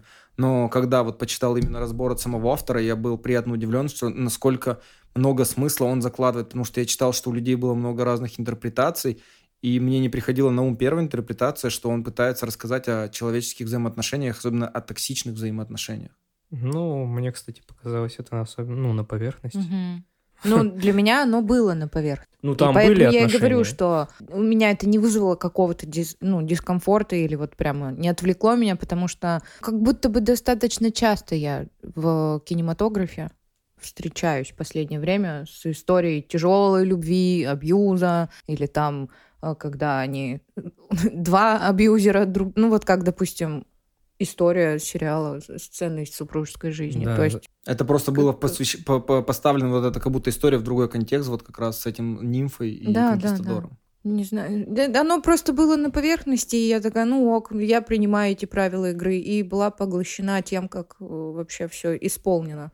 Ну, на самом деле, да, на поверхности, но и не на поверхности тоже. Потому что, да, там есть в середине, где на водопаде они схлестнулись вместе, там, возможно, можно как-то понять о том, что здесь немножечко отношения. Но в самом начале тебе так не кажется. Ну, слушай, я в эту сцену... Я разглядывала детали, Это я безусловно. разглядывала их самих, то есть я как-то вот картинкой была поглощена больше, чем вот этим вот додумыванием, Сюжетом. сюжетом, вот это вот все. С крысами, ну, я говорю, это просто ну, круто нарисовано. Я такая, ого, прикольно. Я редко э, такое встречаю, а, к сожалению, в последнее время Дисней взял за правило перерисовывать героев моего детства, перерисовывать абсолютно каким-то отвратительнейшим образом, что ты такой, блин, да это, это невозможно смотреть. И хорошая анимация, приятно глазам. Если Pixar начнет уродовать своих героев, я вообще тогда уйду из мира больших мультиков.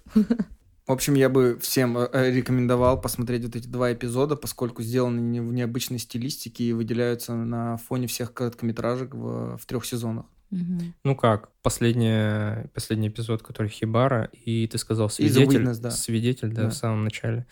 А, ты имеешь в виду из всех трех сезонов Ну, выделяются? что, ну вот да, что выделяются они именно вот по созданию, по атмосфере и потому, что автор не вкладывает. Ну, все отметили, мне кажется, в первом сезоне свидетеля. Всем он, мне кажется, зашел. Слушайте, мы с, с вами обсудили уже весь сезон, э, отдали особый взгляд на э, Джибара, но мы не поговорили про дурное путешествие или плохое путешествие, первую анимационную работу Дэвида Финчера, продюсера, который первый раз взялся за анимацию и создал первую короткометражку. Как она вам? Она крутая. Не напомнила «Чужого», которого он уже снимал? Я вот сидела, когда я смотрела, я думала, что как будто это не ново. Что-то вот напоминает, но не могла понять. Ну, Вот «Пираты сейчас Илья- Карибского моря. Маленькие крабики».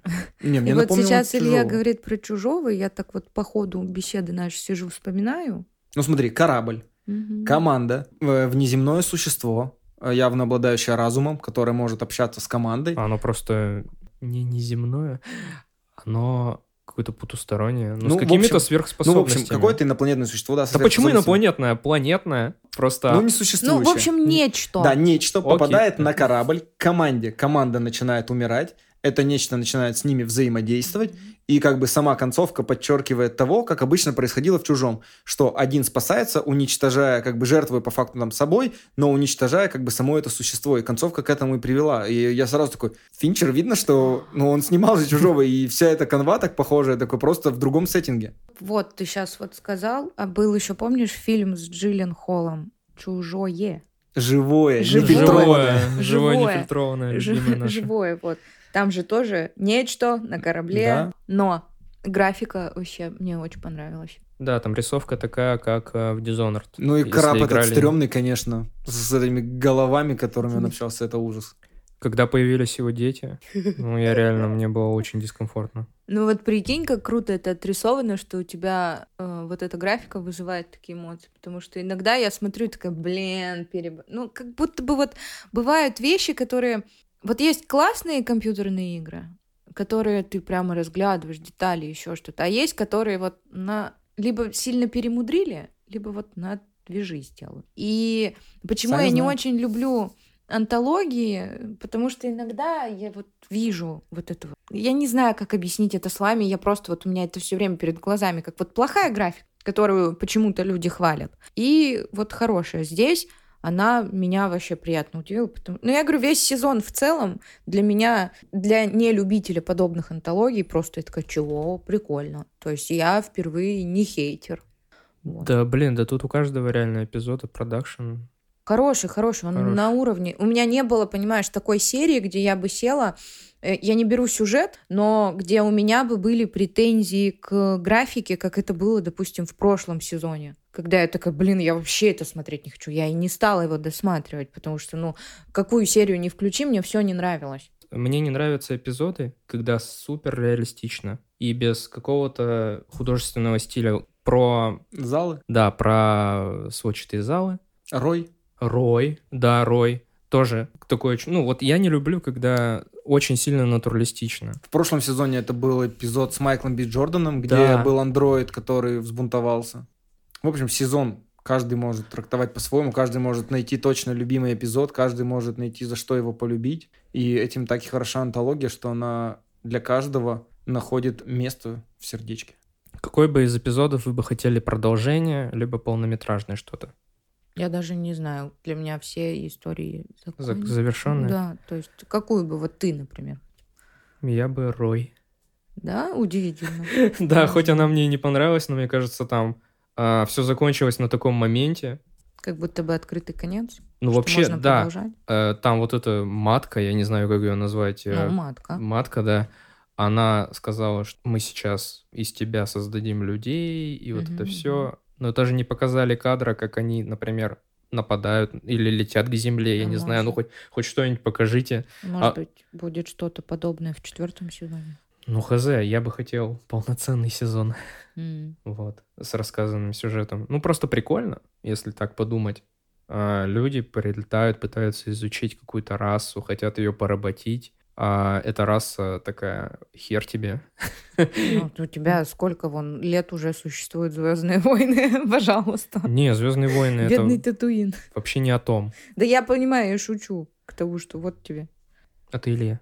Э, Мне, я вот понял, когда сейчас снова перелистал список эпизодов, что, наверное, я бы хотел увидеть полнометражную историю в сводчатых залах, потому что мне казалось, с этого можно э, сделать двухактный фильм. То есть первая часть бы это был такой боевик про военных, вот это Афганистан, заложников, а вторая часть, когда они попадают в это подземелье, и там уже начинается научно-фантастический триллер со всеми вытекающими. Сделать чуть длиннее, то есть до, до формата фильма, там, допустим, полуторачасового, хорошего такого, э, без раз- размытых моментов, без каких-то светлых пятен. И как раз он бы был максимально насыщен экшеном, а потом ужасом. Ну вот как и у меня в Рое, тоже не хватило. Не хватило, да. Ну, просто мне в Рое сами вот эти вот э, персонажи, сам этот Рой мне не вызывает э, удовольствия или желания наблюдать за ним дальше. Ладно, сезон, да, советуем. Хоть и не советуем, но советуем.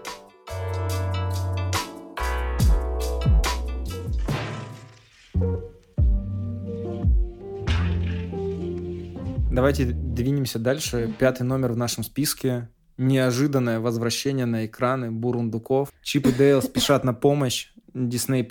Премьера была 20 мая. Дисней нас продолжает радовать большими картинами или сериалами. Наверное, всем немножко напомню про персонажей и про сюжет картины. Если вдруг, как Саша говорит, смотрели давно.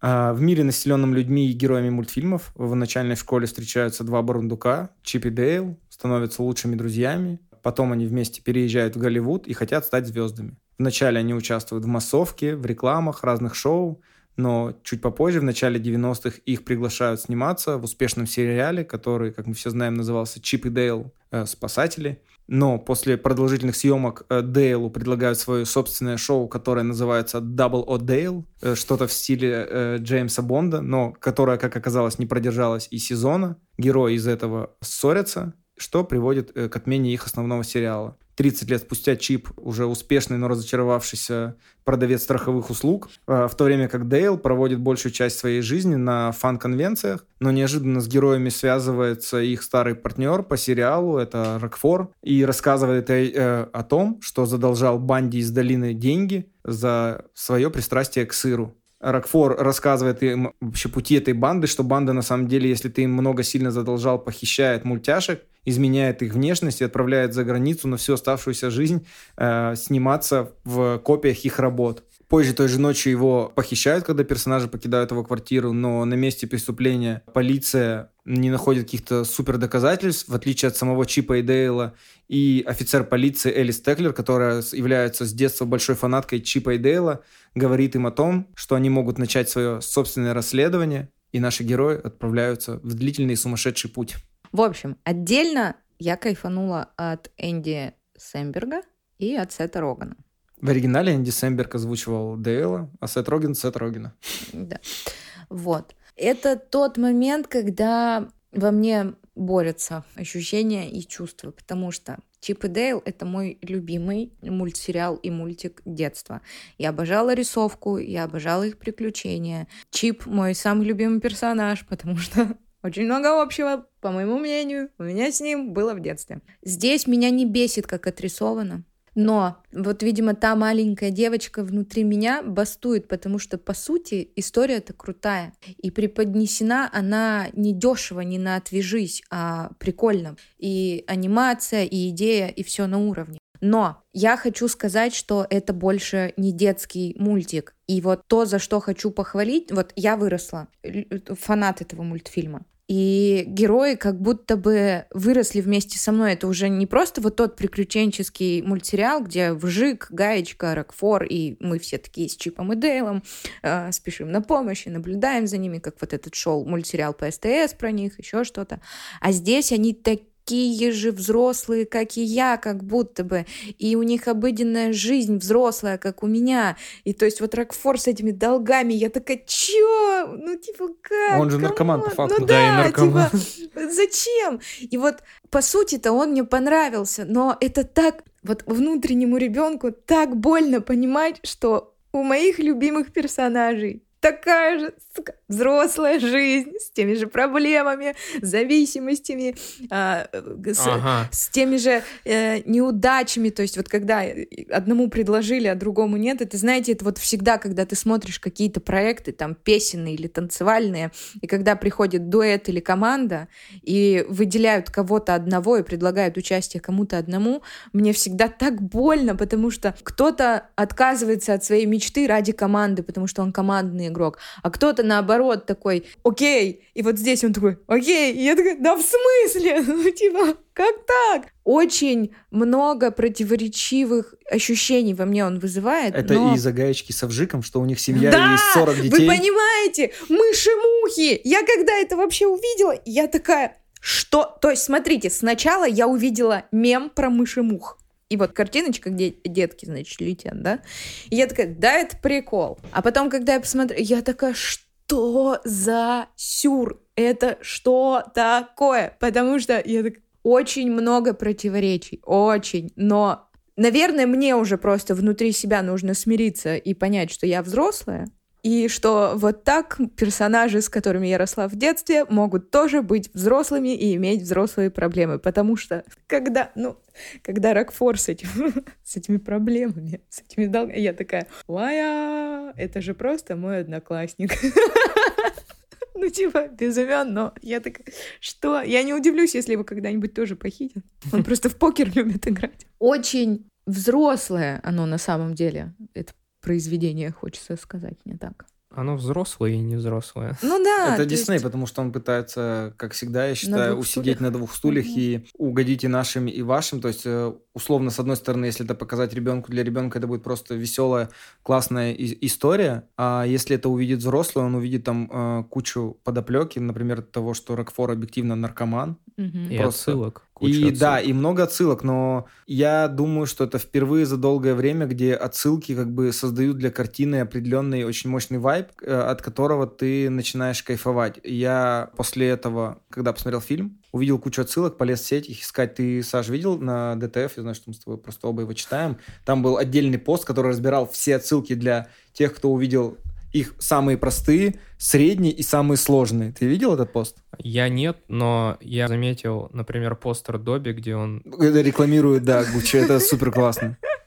он модель там в этом да, мире. Там два постера таких было, там один был очень сложно заметить, один был прям как бы супер на поверхности. А, ну ладно. Я же говорю, как это больно понимать, что герои твоего детства, блин, такие, э, их очеловечили. И с одной стороны, это круто, а с другой стороны, И как они поглумились над э, этим уродливым Соником, которого хотели Ага. изначально сделать вот это, именно мне кажется, таким. очень круто было Это сделано. вообще просто космос. Я читал интервью э, с Акивой Шафером, это сценарист Saturday Night Live и участник комик-группы Lonely Island вместе с Энди Сэмбергом. И он в свое время снял, во-первых, очень крутую пародию поп-звезда «Не, перестанав... не переставай, не останавливайся» и является режиссером этого фильма. И он в интервью рассказывал, что у них изначально они писали сценарий, у них герои, герои, герои, и они такие, «А как мы получим на все лицензии? И они просто сказали своим юристам, что мы вот это хотим получить лицензии. И юристы начали обзванивать Дисней, все студии, кому принадлежат персонажи, и они смогли договориться со всеми. Он говорит, нам почти никто не отказал, хотя мы говорили, ну, он будет выглядеть не очень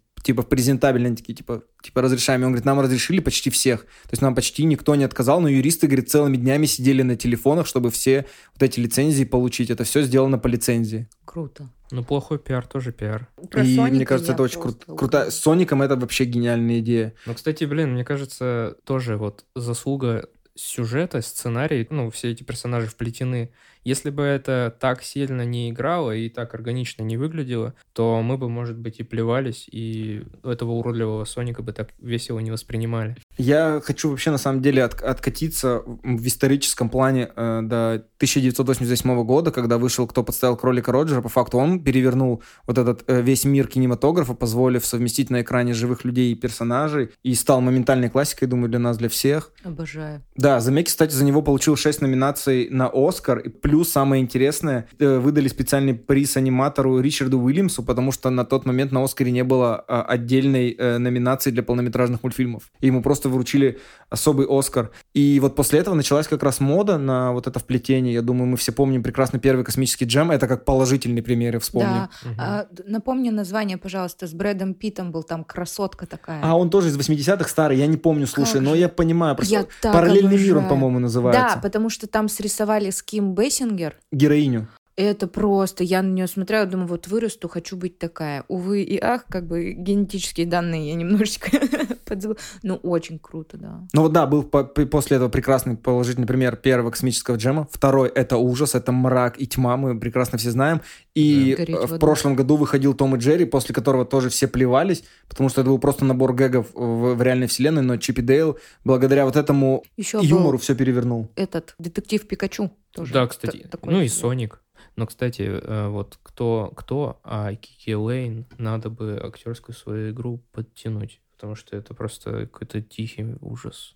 Вот я показываю. Я понял, офицер, который играет офицера и которая была фанаткой, да, Килейн из... Кики Лейн. Да. Ну, кстати, да, он какой-то плоский. Она плоская, да. Она, извините, я просто думала... Я просто про... издалека не вижу. Нет, нет, я думала про Сета Рогана сейчас. Сет Роган, на самом деле, это было очень смешно. Это отсылка к Полярному экспрессу Замекиса, где была проблема с глазами, что он на тебя вроде смотрит, а вроде не смотрит. И была крутая отсылка с Сетом Роганом, когда он падает, а над ним появляется Богомол из Кунг-фу панды, Пумба. И это все герои, которые говорят его голосом, и он их как бы сам же и озвучил. Это было очень классно сделано. Скажите мне, я очень долго думал по поводу медведя, злодея медведя. Это mm-hmm. ведь отсылка к медведю из Кока-Колы. Да, это он. Я думаю, что это он, потому что больше никаких я не нашел э, данных по поводу, откуда может быть этот медведь. Ну, может быть, дождемся каких-нибудь более поздних в дальнейшем комментариев от производителей. А Скрудж Макдак в бане, который купался в собственных монетах, это же вообще обалденно. Это так круто было сделано. Я говорю, это вот просто всех твоих персонажей детства вот они ушли из этого беззубого состояния, когда все сглажено, из когда все по-детски, да. И они такие в твоем мире, и ты такой, вот, да. Вот Скрудж Макдак, когда я была маленькая, я его не воспринимала таким добрым дядюшкой, который просто немножечко жадничает, как все воспринимали, видимо. А я вот, вот, вот он такой в моей жизни всегда в голове был, вот который в бане. Для меня там еще была супер крутая отсылка в титрах на первый кадр Хранителей Зака Снейдера, когда дерутся маппеты. Это похоже на открывающий титр из Хранителей Зака Снейдера. Такой, ну ни хрена себе, насколько они делают отсылки, что ты такой, а, точно. Она даже снята в похожей как бы стилистике, как у Снейдера. Еще, знаете, такой, вау. за что хотела похвалить? За то, что они не переделали гаечку в плане... Знаете, как они сделали с Лолой Бани? Наоборот, де- а, наоборот. десексуализировали. Да. Когда Лола Лола Любани сделали все вещи подлиннее, чтобы она больше не выглядела так сексуально. А здесь ее вообще никак не поменяли. То есть мы все знаем, что у очень большого числа людей гаечка — это просто фантазия слюнявая, еще что-то. Ну, фури. Вот ну это. да, да, да. Но я очень рада, что они не поддались и не сексуализировали ее излишне, как знаешь, типа, можно же было на этом тоже сыграть. Они могли сделать ту же самую CGI-операцию, как э, у Дейла. Да-да-да, вот. Но и не десексуализировали, как было с Лолой Бани, когда просто, ну, какую-то часть, вот изюминку персонажа, изначально задуманного, они просто, блин, взяли и изуродовали. Ну и сделали ну, пустого персонажа. Да, да. То есть здесь вообще хвалю, потому что гаечка такая, какая она была в мультике, просто, ну, немножко э, доработали, так сказать, уже с графикой. Ну, потому что графика общем, другая, конечно. И в целом, я вам потом скину вот эту отдельную статью, где можно найти рассказаны все-все-все отсылки, вы просто обалдеете, какой там уровень. А мы можем эту статью прикрепить вам ссылку в телеграм-канале. Да, но вам не кажется, опять же, что это отсылки ради отсылок, и фильм очень перенасыщенными? Я тоже об этом думал, что если убрать все отсылки, вот эти вот шуточки, что Ну, фильм по факту все. будет таким проходниковым достаточно, если вот это все убрать, потому что тогда ты не будешь циклиться на вот этом всем, не будут глаза разбегаться, ты сфокусируешься на этом сюжете, он достаточно Не простой и банальный. Не будет вот этого восторга. Да, да, да. Вы придираетесь, вы придираетесь, потому что, мне кажется, он и создан вот как раз, чтобы просто на серьезных щах поржать над Да очевидным. нет, мы Ну, пытаемся почему? понять, манипулирует ли нами. Я считаю, что манипулируют, Ну, потому что конечно. большинство контента, который создается с отсылками, все, что было у Марвел, как бы это ни было прекрасно, это все манипуляция на нашей ностальгии. А как Конечно. говорил Дуайт Шрут из сериала «Офис», ностальгия — это самое слабое место человека после шеи. Ну просто кто-то это делает изобретательно, а кто-то просто пихает это как... э, Не, ну здесь это было изобретательно. оно да. То есть я не могу сказать, что это напичкали какими-то клише и ирониями, которые всегда были на поверхности. Нет, здесь это прикольно сделано. Смотри, сколько эмоций во мне вызвал этот мультипликационный фильм. Ну, окей, я, сог- я, я же не спорю, я Мгм. согласен э, со всем, э, что, что здесь все это нужно, потому что это как бы такая вселенная. И то, что там на заднем плане ходит, там черный плащ, вот этот уродливый Соник, ну, это все как бы реально У которого свое шоу, где Да. он ловит тупых преступников. И то, что Чип и Дейл это было шоу, а не, не как бы не по-настоящему, это тоже клево. Тут все складывается, да. Я бы просто не хотел, чтобы это превратилось в длинный цикл франшиз, там, потому что создатели уже говорили, что у нас там есть идеи для приквелов, и для сиквелов, и для спин Я бы этого не хотел, потому что заниматься муссированием ностальгии — это дело неблагородное, и хотелось бы побольше все-таки каких-то оригинальных классных сюжетов.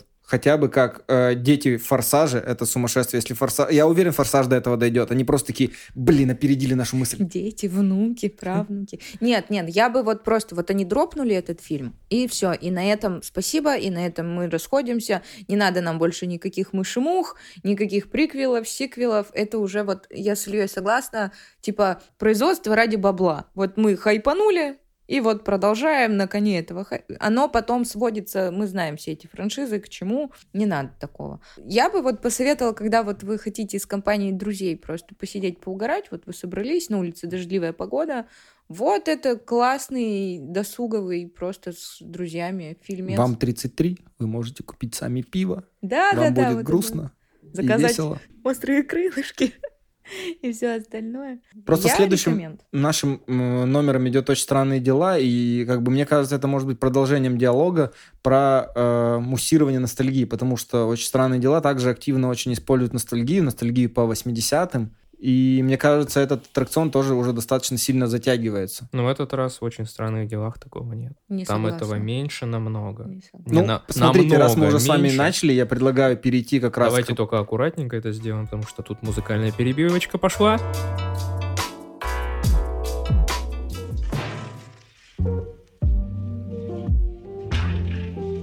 Так вот, четвертый сезон «Очень странных дел», который 27 мая вышел на Netflix. Он выйдет двумя частями. Первая часть, как мы сказали, уже вышла. Это бы первые семь эпизодов четвертого сезона, и восьмой и девятый эпизод выйдут 1 июля, и мы их уже обсудим э, в нашем э, июльском выпуске. А сейчас предлагаю как раз обсудить начало и немного вернуться к сюжету, потому что третий сезон вышел несколько лет назад. Кто-то уже мог забыть обо всем происходящем там. Так вот, 11, которую по-прежнему играет э, Милли Бобби Браун, э, переезжает из Хокинса в Калифорнию вместе с Джойс, который играет Вайнона Райдер, Джонатаном, которого играет Чарли Хитон, и Уиллом, которого играет Ноа Шнап. Все актеры остались на своих местах. Но она не вписывается в новую школу, без своей старой команды понимающих и чутких друзей. Над ней продолжают издеваться. Хотя своему любимому Майку, которого играет как всегда, Финн Вулвард. Она рисует очень яркую картину, что у нее все хорошо, приезжай, у меня тут классные друзья, но это чистейшая ложь. В то же время в Хокинсе осталась Макс, которую играет Сэдди Синг. Я все-таки остановлюсь на всем актерском составе сегодня. Она до сих пор оплакивает потерю своего брата. Нэнси, Натали Дайер э, скучает по Джонатану, как он скучает по ней. Они на каждом углу говорят о их великой любви и как они будут вместе учиться. И является редактором школьной газеты, и пишет постоянно о ней. В то же время э, Лукас, которого играет Калиб Маклафлин, разрывается между тусовкой со своими старыми друзьями Майком и Дастином, которого играет Гаттон Матераццо, потому что они до сих пор играют в «Подземелье дракона», он уже в баскетбольной команде и уже хочет тусоваться с классными ребятами, как сам говорит, хочет перестать быть изгоем. И на фоне всего этого есть где-то детектив Хоппер, что было подтверждено самим Netflix уже нам перед как превью четвертого сезона, который жив и находится где-то на севере России, в тюрьме, Да. отбывает свой срок э, после того, как его поймали после всего происходящего в третьем сезоне. А, Знаете, что хочу вас спросить? Не кажется ли вам четвертый сезон, помимо своей длительности, потому что каждая серия идет э, порядка 70 минут, и это отличается на фоне всего остального, что выходило ранее, не кажется ли она вам, все эти э, сюжетные линии, перенасыщенными, что их очень много, и ты порой начинаешь путаться, потому что там происходят события в Калифорнии одни, у Хоппера э, другая история, в, в Хокинсе другая история, персонажей уже настолько много, плюс добавляются новые. Появляется, получается, у Джонатана новый друг, который работает в Surf Pizza. Это самый прекрасный персонаж Вообще вообще. лучший и лучший. Да, и что персонажей становится все больше, линий все больше, и они как будто это скоро все может лопнуть. Ну подожди, э, ладно бы эти персонажи были беззубые и неинтересные. Эдди Мэнсон. Ну это же просто космос, этот, который вот ведет ДНД, и которого... Который похож на Андрея Гандуляна из сериала «Саша Таня». Очень похож, реально. Я когда сказал своей жене во время просмотра, она такая, твою мать, я сейчас только об этом и думаю. Ты вот мне сейчас все испортил, потому что я теперь часть буду, смотреть и видеть в нем, блин, Сашу. Кстати, для моей семьи «Очень странные дела» — это семейная скрепа. О. Все четыре сезона выходят с того момента, когда мы с моей женой вместе, и каждый сезон, вот он выходит, мы садимся смотреть, смотрим сезон целиком, за ночь, за день, за вечер. Ну, вот там сколько, 9 часов, вот в, с последним сезоном было так же, то есть мы проснулись, включили четвертый сезон, и это были сутки до трех часов ночи, пока мы не досмотрели седьмую серию. А Что вы будете делать, когда он кончится? Да, ничего, но это просто один из основных сериалов, который вот мы смотрим не по отдельности, не по серии, а мы смотрим его прям залпом. Погружаемся полностью в события. Немножечко отступим от этой романтичной ноты э, по поводу четвертого сезона. Мы Честно? не ответили на вопрос, ли показался ли он нам затянутым. Вот, я и хочу на него ответить. Да, показался. Для меня он показался затянутым. Если честно, я немножко от него подустала. На середине третьего сезона я поймала себя на мысли, что как будто бы он меня уже так не захватывает, как это было там в первых, на первых порах. Здесь э, четвертый, да, он снят потрясающе. Мне нравится смотреть за тем, как э, взрослеют персонажи, как они меняются, как они не ведут себя, что вот мы вот там с первого сезона, вот когда они вместе все. Нет, здесь они действительно развивают персонажей дальше, показывают вот эти все стадии взросления. Я немножко ужасаюсь, когда вижу, как они меняются, эти актеры, потому что Тебя не пугает, насколько быстро они развиваются? По факту мы смотрим 4 сезона, но актеры уже повзрослели на 6 лет. Да. Пубертат не, невозможно отвернуть, они очень быстро физически Очень. развиваются. Они вот, это, наверное, вся сложность э, работы с детьми, с актерами, потому что они меняются вот так вот. Но ты, во-первых, меня это наталкивает на мнение, что как, как, а как я, получается, я же тоже, хотя для меня это все вот одна сюжетная линия, а они уже такие вообще ну, диаметрально разные между там 11 в первом сезоне и сейчас. Ну, А, особенно, как это в сериале даже показали, это прямо видно Да. невооруженным глазом, как она выросла. Да, да, да. То есть вот они взрослеют, они уже не мальчики и девочки, они уже юноши и девушки. И вот Сэйди Синг на секундочку 20 лет. вот, то есть как бы о чем и речь. Но я немножечко подустала, видимо, от самой истории. Может быть, это просто из-за того, что серии были такие длинные, и есть вещи, которые я бы вообще вырезала. Ну, типа, зачем вы тратите мое время на это? Из положительных вещей, конечно, то, как вот постпродакшн сделан в этом сезоне, для меня это просто, ну, эстетический какой-то не знаю, оргазм. Музыка, как всегда, на уровне. Одно ненавижу. Этого ебучего монстра.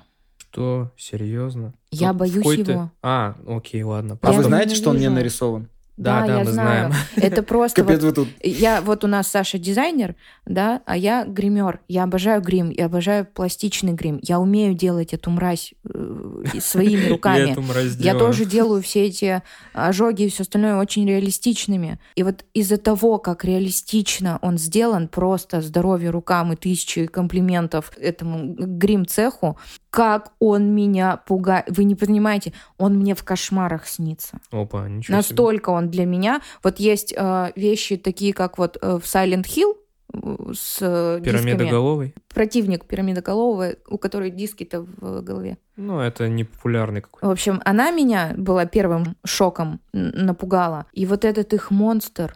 Ой, Векна. вот Но эти бе- без лепестки. грима-то какой он красивый. Да, не спо... ну лепестки, когда эти его вот это вот раскры... Господи, гробоиды меня в детстве вообще не пугали из дрожь земли. А, ты про- Никакие. Подожди, ты про этого злодея? Ты про этого монстра? Ты про Да. Векну или про Демогоргона? Да. Про... Демогоргон. Это Демогоргон. Вот. А, А. век- Да это... Ему-то Ну, про Векну. Мы про Векну. Векна тоже страшная. Так вот он-то как раз-таки грим. Я про то, что все, что сделано руками гримера, меня пугает. Демогоргон, по-моему, А Демогоргон это- CGI. да. Комп- Да? А я Да. думала, это так же, как Не. этого Не, лепили. не. Ну ладно. Ну, в общем, этого-то его же лепят, он же уродец.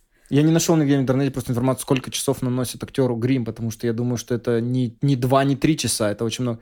И еще я читал инфу, э, что когда актер только вышел для совместной сцены с Милли Бобби Браун, она заревела. Да. Так да, потому что, блин, ну мне с экрана жутко, потому что очень... Ну, это, я говорю, это опять комплименты грим-цеху. Ну, и тому, кто его вообще придумал. Я не знаю, какие наркотики надо употреблять, или э, насколько сильной была страшная в детстве фобия у человека, что вот он придумал себе такого монстра, и вот он его воплотил. Он мне Джиперса Криперса напомнил. Частично Зачем? чем-то. Это вот теперь у меня будет везде Саша из сериала «Саша Таня» Андрей Гайдулян. И вот Джиперс Я Криперс. думал, я. Спасибо.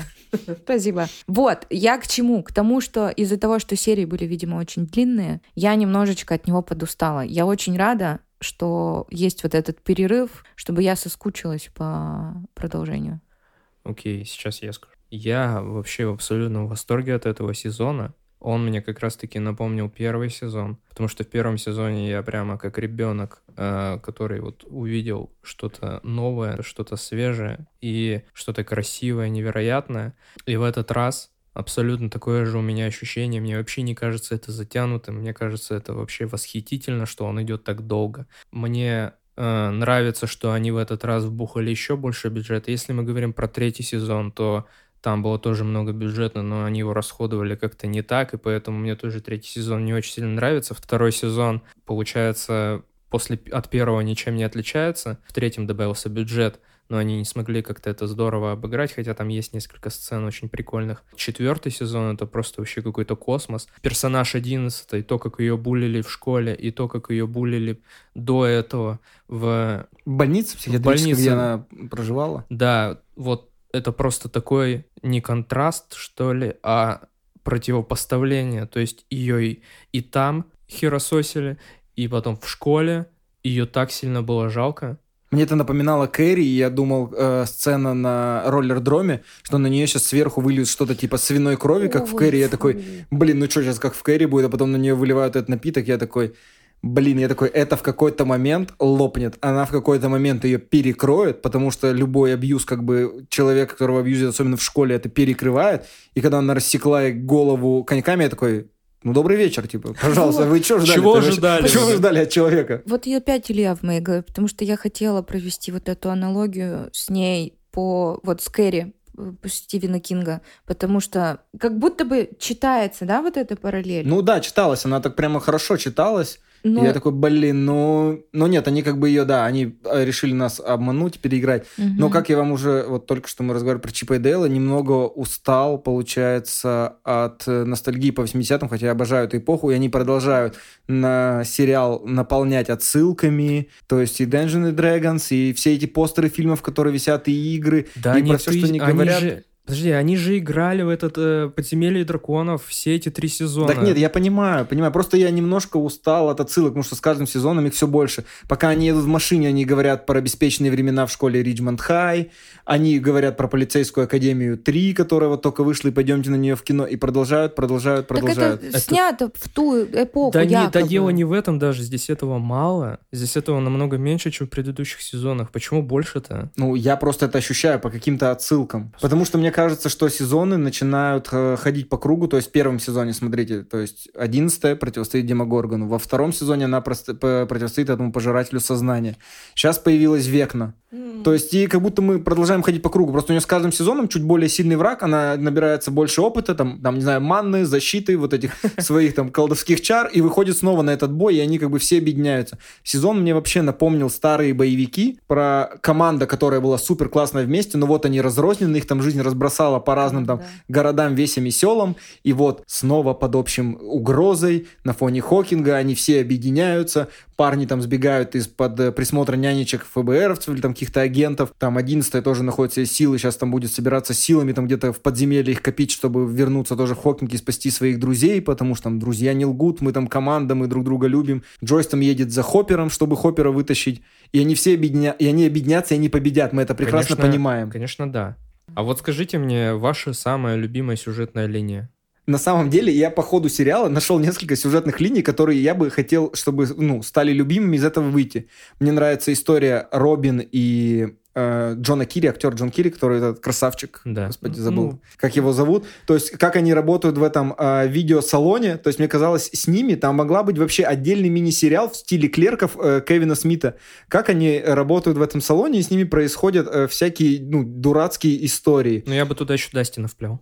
Вот. И отдельно, э, да, можно было с Дастином это развивать, и героем Джона Кири, потому что у них уже в третьем сезоне была классная линия. Химия вообще потрясающая у них. Да, и как они шутили, что типа, почему ты все время ходишь со мной в паре, типа, что это за отстой, чувак. Потом, как была у Робин и Нэнси линия, когда они поехали вместе в психиатрическую больницу, это мог быть, это все можно было раз- разбить на какие-то специальные эпизоды, как, ну, там, знаешь, между сезонами сделать, Мгм. что там у них происходит в жизни. И вот это особенно э, линия, естественно, линия между, о, господь всемогущий, забыл имя, Джонатан и его другом на этом Volkswagen, который продает пиццу, это вообще чумачечая просто отдельная линия была. И девушкой Дастина, которая живет в какой-то огромной сумасшедшей семье, является гением, э, хакером молодым. Это тоже, это все можно было разбить на линии. Но, конечно, я очень переживаю за Макс. Она вообще мой гла- главный триггер этих сезонов. Я, я ей отдал свое сердечко. Почему? Очень за нее переживаю. Она мне очень нравится. Она супер крутая. Она ворвалась в таких вселенную, типа, а ее еще и зовут Мэд Макс, и она поставила рекорд на автоматах. Я такой, вау, ну она вообще крутая. Трек вообще клевый у нее в ушах играет постоянно. Кстати, про этот трек. Я, кстати, с вами хотел на этом фоне обсудить, в какой момент шоу становится феноменом. По моему мнению личному, когда оно начинает изменять современное пространство вокруг себя на фоне как раз трека Running Up the Hill 85 года Кейт Буш, который слушает Макс. Трек вышел, черт пойми, сколько лет назад. Но появившись в 2022 году в четвертом сезоне «Очень странных дел», Кейт Буш вернулась в британские чарты на восьмое место. Она сама до этого ни разу не высказывалась про сериал, но когда это произошло, она э, сказала, что ей очень, э, она очень рада, что юные фанаты, которым нравится это шоу, дают совершенно новую жизнь, и она сама этому очень рада. И сказала, что будет ждать с нетерпением его продолжения. Вот мы с тобой нашли ответ на вопрос, э, типа, что делает фильм или сериал культовым, когда оно начинает влиять на культуру То есть ты согласна со мной, что когда да, оно да, начинает да, менять да, культуру да, в данный да. момент сейчас? с музыкой и с чем-то еще. Допустим, это так же, как до Тайка Вайтити и этих «Чем мы заняты в тени», никто особо не обращал внимания на песню You're Dead, You're Dead. Она, по-моему, тоже там 84-го или какого-то года. А здесь она стала популярной и узнаваемой, то есть культовой. У меня просто на ум Условно. пришел сычуанский соус из Рика и Сычуань- Морти. да, Да подождите, соус, то есть ребята, вот- ну вы же, вы же понимаете, как это все работает. Большая аудитория, очень много людей посмотрело, все заценили. Это не всегда работает. Нет, подожди. Эти люди, которые слушали вот этот вот трек, о котором ты говоришь, Running Up the Hill. да, они его слушали тогда. Появилось новое поколение, новые поколения рождаются, люди обновляются. Соответственно, они уже не, не слушали этот трек и не слышали его, и они его здесь услышали, и их это как бы зацепило, они Нет. кайфанули, и поэтому он попал в чарты, потому что все такие, оп, Хорошо, тогда Не в и какой момент... «Сержантский это соус» то же самое. Не всегда это работает. Потому что хайповый сериал. А когда Не тогда... всегда. сери- Ну, так, вот, я и говорю, в какой момент сериал становится феноменом? Так он был хайповым еще до этого. Да, вот я тебе еще раз повторяю, не всегда это работает. Ну, в этом конкретном случае это и работает. Ну, мне так кажется. Он побил э, рекорды э, этот сезон Netflix. Вот он и стал культовым, но мы-то тебе говорим, что он стал таким популярным не- благодаря совокупности того, что там есть. Но не из-за трека. Да трек это Исключительно- о- о- один из пазлов Нет, общей но Илья, картины. Илья привел пример того, что этот трек как-то вознесся в каких-то там чартах. Он так он вознесся, принес- очевидно. Он тебе привел пример того, как вот из-за того, что сериал становится культовым, что вот какие-то детали оттуда становятся, ну, как бы приобрета- приобретают новую жизнь. Это точно так же, как... а, Как вафли, да, как вафли, которые ела 11 это же тоже вафли популярного американского бренда. Я думаю, их популярность подскочила после того, как их поела 11 потому что сериал становится культовым. Он обретает популярность, и его детали начинают входить в повседневную жизнь намного ярче, чем бы они до этого существовали внутри. Это как треки ACDC в «Железном человеке». Ну да. Они тоже были популярны тучу лет назад. Их много в каких фильмах, сериалах пытались использовать. Но в «Железном человеке» это сработало вот так. Когда вышел второй «Железный человек», Да. я после этого купил себе специальное издание альбома ACDC саундтреков к «Железному человеку», где были саундтреки, специальный комикс «Железного человека» с обложкой с ACDC, постер «Железного человека» с ACDC. И я такой... А у меня до этого были, ну, просто диски ACDC, но этот был настолько круто сделан, я такой, вау, я помню под эту песню Тони Старк летел вот по небу и, и играла If You Wanna Blood, я такой, вау, да, точно круто, ну, типа, теперь ACDC у меня ассоциируется с «Железным человеком» Вот. в первую очередь. Вот. Хотя у меня всегда дома присутствовали диски, даже пластинки ACDC, потому что родители любили эту группу. То есть у меня папа любил этот рок. И я такая, ну я росла, и они просто для меня существовали. То есть я такая, ну это не новая песня, я ее слышала. Но именно культовость Железного Человека дала новую жизнь. Ты же понимаешь, он первый самый популярный герой Марвел, когда появилась MCU условно. То есть вышел первый Железный Человек, там еще все такие, так что, ну, какой-то комикс.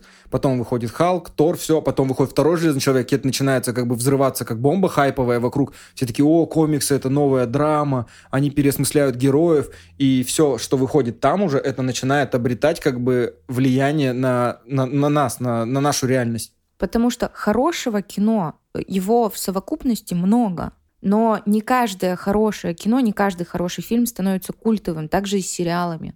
То есть их снято сколько? Великолепное, огромное множество. Допустим, во время того, как были в моде э, ситкомы, вот когда снимались «Друзья», допустим, да, очень много подобного было снято. Но вот он выстрелил, стал культовым. И вот здесь, мне кажется, точно так же. Но я соглашусь с Ильей, что, ну, ты... Вот он от ностальгии стал... Может быть, просто это то, что я и хотела сказать, что я как будто бы в общем и целом-то вот, ну, как-то вот они затянули. Уже как-то вот пора бы... Нифига, не этого. согласен, не И- затянули. Э, По поводу, вот я еще хочу вернуться к Кэрри Стивена Кинг. Кинг, вот, господи, у меня Спилберг в голове, их часто путают. Это самый противный, э, противное произведение у Кинга для меня. Это самый мерзопакостный и неприятный фильм. То есть он прям, мне кажется, где-то меня даже травмировал. Это вот про буллинг, про как раз-таки телепатию, Про религиозность. про религиозность ее мамаши, когда, помнишь, она там, ну, извините, Запирала за месячные ее запирала, потому что у человека идет нормальный биологический процесс, а ее мать ее отхлестала за это. То есть ее в школе унизили, сначала девочки, потом учительница по физкультуре, и она пришла домой, где должно быть безопасное место, ее еще и мать там на горох поставила, потому что была рели- религиозной фанатичкой. И вот здесь, когда вот эта вот параллель для меня читалась, я так не хотела, чтобы они ушли в этот мрак, потому что это вот немножечко меня даже в какой-то момент начало отталкивать, вот, вот это вот ощущение чего-то вот грязного, липкого, вот это вот какой-то вот бе. Но надо отдать им должное, что да, они не... не- Докручивают ручку. Да, не докручивают ручку и вообще ушли в другое русло, но Ну так они свою аудиторию знают. да, Мне кажется, очень странная, очень, у очень странных дел очень странная аудитория. Потому что я слышал такую конспирологическую теорию, что прежде чем э, шоу запустилось на Netflix, э, братья Дефер пришли в 40 э, студий показать свой сценарий. 39 студий им отказали, Netflix согласились, и все 39 студий им сказали одно. У вас, говорит, взрослый сериал про детей, либо детский сериал про взрослых. Вы, говорит, выберите, где вы. Говорит, либо вы должны сделать Хоппера главным, и тогда дети будут на заднем фоне, либо вы должны сериал сделать менее мрачным, и тогда выводить детей на передний фон. А вы, говорит, как будто застряли где-то там, и все им по этой причине отказывали, согласился только Netflix. И вот мне кажется, на этой территории они начинают сейчас раздувать вот такую большую-большую драму, которой и я почему-то изначально не хотел, чтобы он пришел. Хотя мне он продолжает нравиться, но раздутость 7 серий до 9 часов, это, мне кажется, немножко too much. Да ты просто, блин, целый день потратил на это. Да но нет, до я этого с у меня с никогда не было такого согласна. чувства усталости и перенасыщения. Мгм. Так, Илья, потому что ты его поглотил за раз. Смотри, я его поглощала не за раз, я смотрела там периодически, делая паузы, и не каждый день.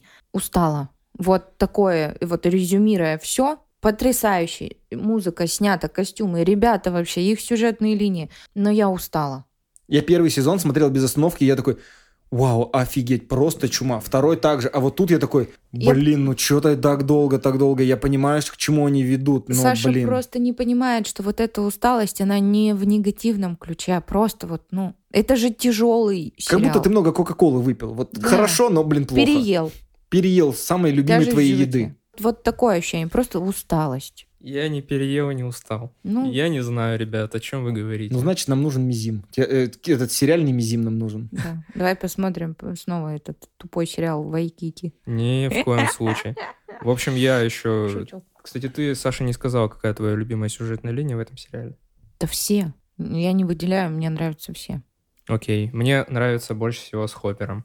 И мне не показалось, как некоторым... Тебе близок просто по духу? Ну, я не знаю. Просто некоторым показалось, что там клюквенно и все остальное. Блин, я люблю и там самоиронию и все остальное. По-моему, здесь никого никто не оскорблял. Вот этот персонаж, который пилот Ничего самолета, это, это просто ржачно было. А персонаж, а, который карате исполнял, я забыл, как его зовут, который тоже полетел вместе с... а, С героиней войной на Райдер. Да, когда они полетели туда на Аляску, получается. Почему на Камчатку они На полетели? Камчатку, На. Аляске На не были, а потом Джойс полетела на Камчатку, чтобы достать Хоппера оттуда. Да. Короче, это все, блин, прикольно, и мне за этим очень было интересно наблюдать. Мне кажется, просто можно было посмотреть первую серию, а потом седьмую, и ничего бы особо не изменилось. Они просто между этими сериями развивают характер персонажа, но весь основной экшен он в первой и в седьмой, потому что в седьмой появится «Вау, а бы кто?» И ты такой «Ни хрена себе, добрый вечер». Все остальное это просто тратится на развитие персонажей. Но еще самое веселое, я не знаю, обратили вы или нет, когда они обсуждали какие-то события про маньяков,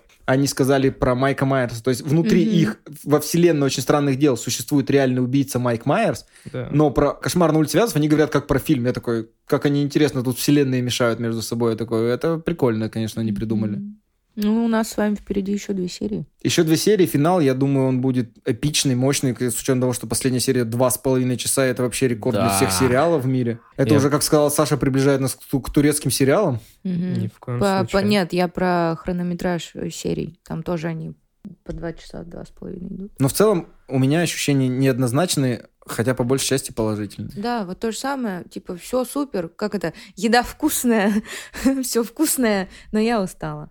Вот и все. Но десерт не буду. Да, да, десерт не буду. Хорошо, что есть перерыв на эти две серии, и что вот, э, как сказать тебе, свое финальное мнение, я думаю, срезюмирую к э, следующему выпуску, когда мы будем обсуждать финал. Они еще очень клево закончили, как мне кажется, этот, э, вот эти, сколько, семь эпизодов. Потому что после седьмого эпизода нет такого чувства, что тебя каким-то жестким клиффхенгером прямо затравили, и тебе прямо очень сильно хочется эти две серии э, получить. Так в седьмом эпизоде все стало так понятно вообще. Я такой, ну, типа... Ну да, не стали дразнить и заигрывать. Просто я знаю, что некоторым... Кстати, хотя, скорее всего, им Netflix не сказал, где порубят. Я про Озарк слышал, или про «Лучше звоните Солу». Их тоже два этих Да. сериала поделили. Финалы. Да, что какой-то из этих сериалов э, руководство Netflix не сказало, где будет резать этот сериал на вот первую часть и вторую. Здесь может быть то же самое. По-моему, это лучше звоните Солу. Да. Я на самом деле думал, порубят на середине. Я удивился, такой 7 эпизодов. Я такой думал, там типа будет 5 и 4, а тут 7 и 2. Я такой, ну, дело ваше.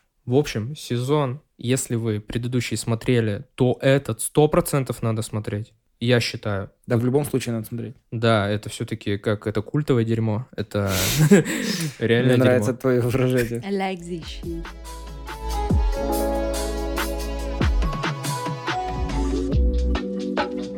И наша последняя а, премьера для первого эпизода второго сезона — это еще один мини-сериал производства HBO Max. Называется «Мы владеем этим городом». Это мини-сериал, основанный на одноименной научно-популярной книге репортера Baltimore Sun э, Джастина Фентона.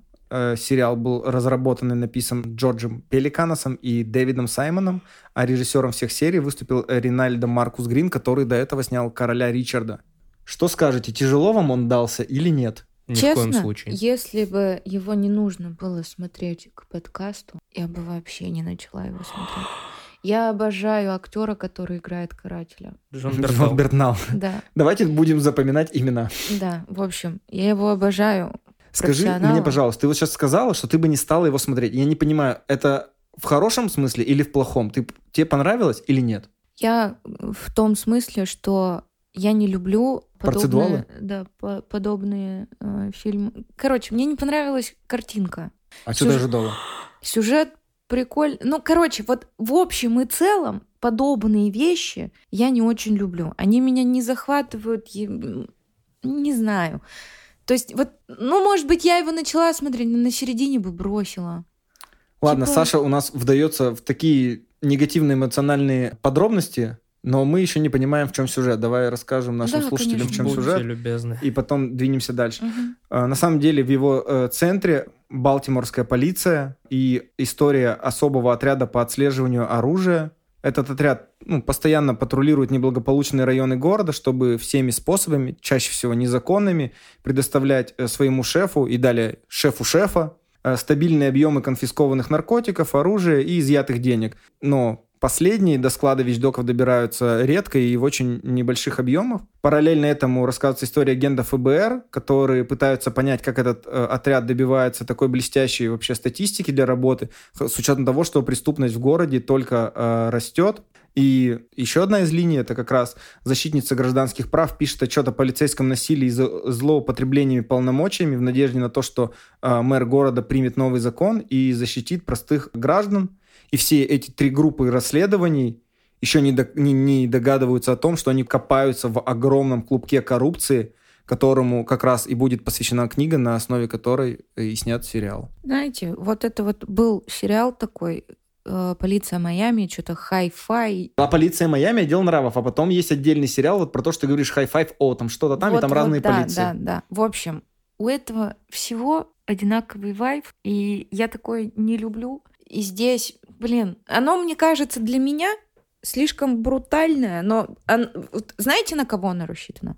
Такой вот мужичок, который жизнь повидал, в армейке послужил. там Пивко пьет, смотрит сериал. да, там повоевал. Любимый этот канал это телеканал Звезда. Сериальчик любимый это спецназ. И вот он такой вот э, этот. Мне э, кажется, там все это, как ты знаешь, э, более простодушно снято и более легко. Да, я же говорю, что это более темная версия. Вот. Просто не мой тип, э, не мой жанр, не знаю, не мой режиссер. Потому что в, в обычно это я как бы, я люблю всякие там криминал, я люблю детективы, триллеры, все, что вот держит тебя на таком этом. А здесь я просто, ну, А я знаю ответ, почему тебе все это не зашло на самом деле. почему?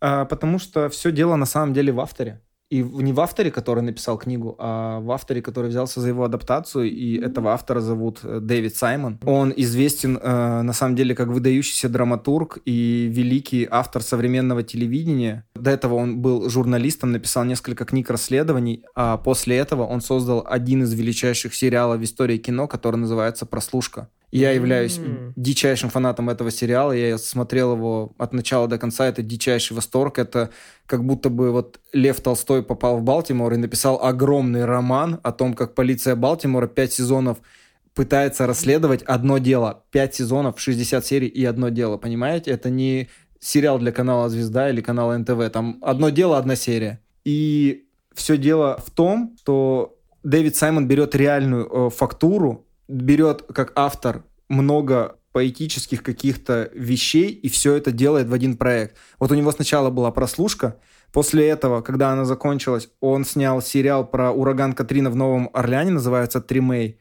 Потом сериал про э, Нью-Йорк эпохи порно-шика с э, Джеймсом Франко и Мэгги Джилленхол, который называется «Двойка». М, А после этого снял э, сериал про Нью-Джерси из параллельной вселенной, который называется «Заговор против Америки», где играла Вайнона Райдер, которую мы только что упоминали в «Очень странных делах». И вот когда он вернулся снова в Балтимор, я как будто снова вернулся к прослушке. Только это еще более закрученная прослушка, потому что пять сезонов прослушки вот не стояли рядом э, с этим сериалом э, «Мы владеем этим городом». Я сначала не понял эти перебивки. Вот это досье, когда вбивается там, Имя? Да, имя, дата, и я только потом допер, что это оказывается такая стилизация, которая говорит о том, что мы переходим в прошлое или в настоящее. Ну, в общем, неважно, в какой-то временной отрезок. Но в целом, да, я полностью согласен, что сериал прям закрученный, очень клевый, и за ним очень интересно наблюдать. Это прям такая хорошая шестисерийная тяжелая драма о длительном расследовании, которое, на которое они потратили, им, как мы видим, несколько лет, потому что таймлайн скачет, то мы находимся в одном времени, где допрашивают, получается, сержанта Уэйна Дженкинса, которого играет Джон Бертнал, то мы видим, как отскакивает, и он только что вышел из полицейской академии, вот он только выходит на патруль. Потом мы видим, как э, он уже патрулирует улицы и делает множество допущений при аресте э, разного рода людей, будь они преступниками или нет, и как он погружается в этот полный мрачный хаос своей жизни, и как он, грубо говоря, вот как Алиса летит вот через эту яму на самое-самое дно, о котором он даже не подозревает и, и думает, что все будет круто, и он вообще ни с чем не связан. Как будто он не пуль непробиваемый. По- Помнишь эта сцена с его задержанием, когда он кричал, да ребята, я живаш, я живаш, какого хрена? И он не понимал вообще, что И происходит. мы в самом начале это не понимаем.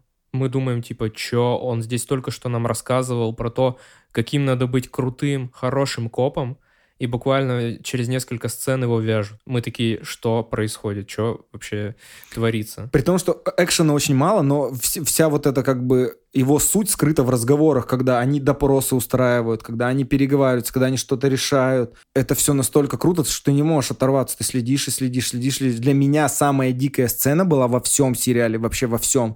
Когда он снимает вип-комнату для того, чтобы ему станцевала стриптизерша Карлик, но в итоге он ее обкрадывает. Я такой, чё, блин, как это? Чё это за дичь вообще? Это же он на таком дне моральном находится. Я такой, ну все, это как бы уже, он его пробил. Ну, это предпоследний эпизод, по-моему, вообще. Ну, один, да. Вот это мы видели, как будто бы получается деконструкцию чистого полицейского из академии, вот который только-только выпустился, да просто дьявола во плоти, который готов подставлять, подбрасывать улики, вести несанкционированные обыски, все только то, чтобы нажиться самому. Ну и тянет других на дно. И То всех, да, за собой тоже подтягивает. есть Весь отдел. И вот этот вот чувак, э, он у меня сейчас на экране, это который самый жесткий, самый ублюдок. Ты понял, Да. я? Я, я забыл, как его- Которому дали в итоге э, в последней серии, как показали в титрах, 18 лет в итоге ему дали. Да. Ну, он вообще конченую тварь отыграл. Они вообще там, на самом деле, там почти нет хороших персонажей, за кого ты будешь болеть. Вообще они все как будто...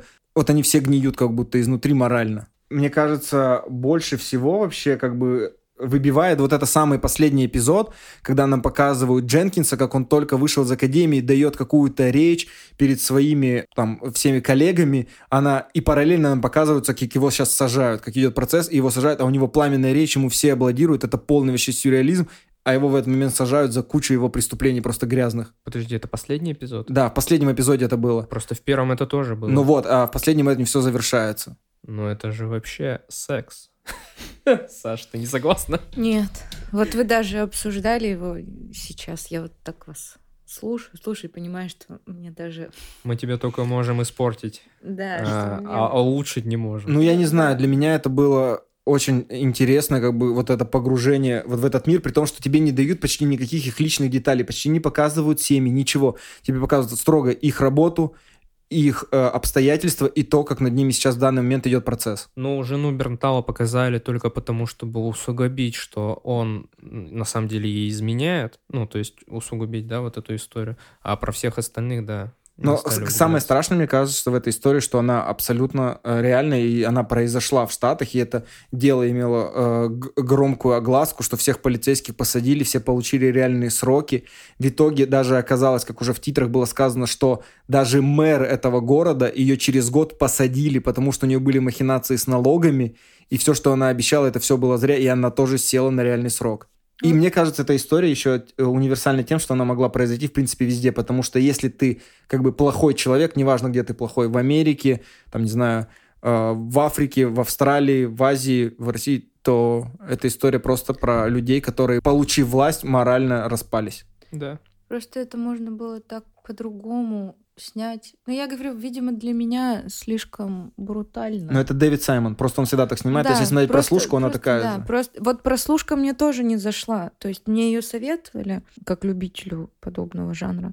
Но вот как-то, ну, просто не мой автор, скорее всего. Мгм. Как-то вот, не знаю. Хотя, когда узнала, что это реальная история, я такая, ого. Ну, типа, сама ситуация это, ну, интересная и страшненькая. А снято, ну, я говорю, просто не мой формат, и все.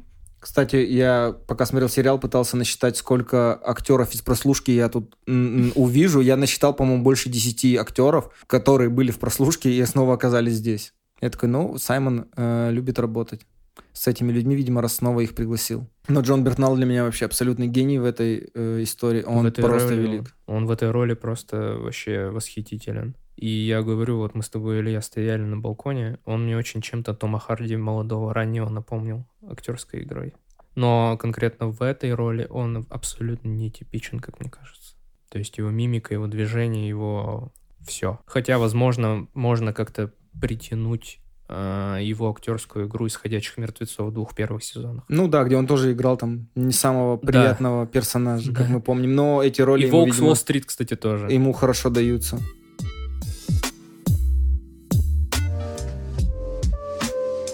Ну что, коллеги, Коллеги, коллеги, мои подкастные коллеги, как бы хотелось сказать, и все-таки не завершать подкаст на такой тяжелой э, ноте.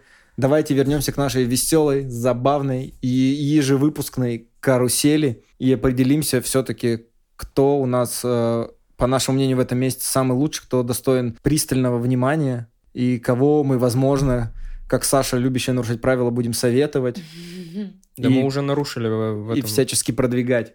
Смотрите, у нас есть X, Медленные лошади, Лунный рыцарь, Любовь, смерть и роботы, Чип и Дейл, Очень странные дела, и мы владеем этим городом. И сегодня я беру на себя обязанность начать это мероприятие. И, наверное, скажу, что, ну давайте будем про- просты, это будет X. Ну, Это было просто, как обычно, Александра? тебе Илья. Мы владеем этим городом. Ты что делаешь? Ты Ну, ты что вообще- творишь? Господи, Саша, за что? Ладно, но он не первое место, но он не предпоследнее место, окей? А, так, Лунный рыцарь. Чип и Дейл. Остаются медленные лошади, любовь, смерть и роботы и очень странные дела. Медленные лошади. Вот тут, конечно, опять выбор передо мной, э, да, Саша, в следующий раз ты будешь первый. Просто- Чтобы не оставлять тебя с такой да, давайте дилеммой. просто будем периодически менять Меняться? того, кто начинает. Так, ну обложку я, безусловно, хочу «Очень странные дела». Я хочу обложку «Очень странные дела». Поэтому ты Поэтому я выбираю «Любовь, смерть и роботы». Эх, Саша, Саша, второй раз. Вот так ты, конечно, вообще ведешься на все эти дела. Очень странные. С обложками. Ну, справедливо. Я тоже считаю справедливо. По моему мнению, «Очень Так, странные я дела». предлагаю, чтобы там была не одиннадцатая, а все-таки Макс. Как-то давайте будем. Ну, там будет не Макс, там Ну, будет ты- Хоппер. Ну вот, Ты вообще все, пока, блин. такой ты, конечно, да. Еще никаких пока. Давайте нормально попрощаемся. Да не, я не зрителям, ой, А, не слушателям мне? говорю, а тебе, все, пока, уволен. Ладно, давай, Саша, увидимся.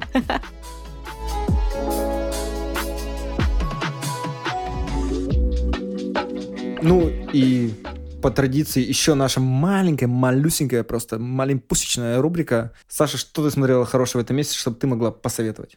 Ну почему ты всегда начинаешь с меня? Так я до этого только что начинал. Ну, С себя, Са- Саша, что ты Окей, посоветуешь? давайте я. Я хочу посоветовать Соника 2. Мне кажется, это на 3 или 5 голов Соника выше, чем первая часть. Здесь очень клево показан Тейлз а, и Наклз.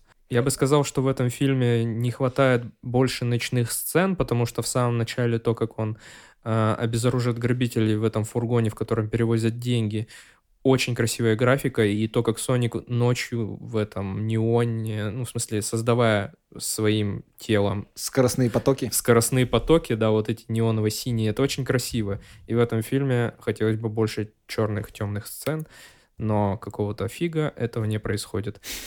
Вот, и их милейшая сцена с Тейлзом, где они танцуют. Это очень весело. Поэтому я бы хотел посоветовать вам посмотреть второго Соника. Можно даже первого не смотреть. Ну, можете посмотреть, не знаю. Но второй очень хорош. Александра. Я продолжаю свой реквием по старым фильмам и сериалам. И в мае я начала пересматривать «Офис». Который американский? Да.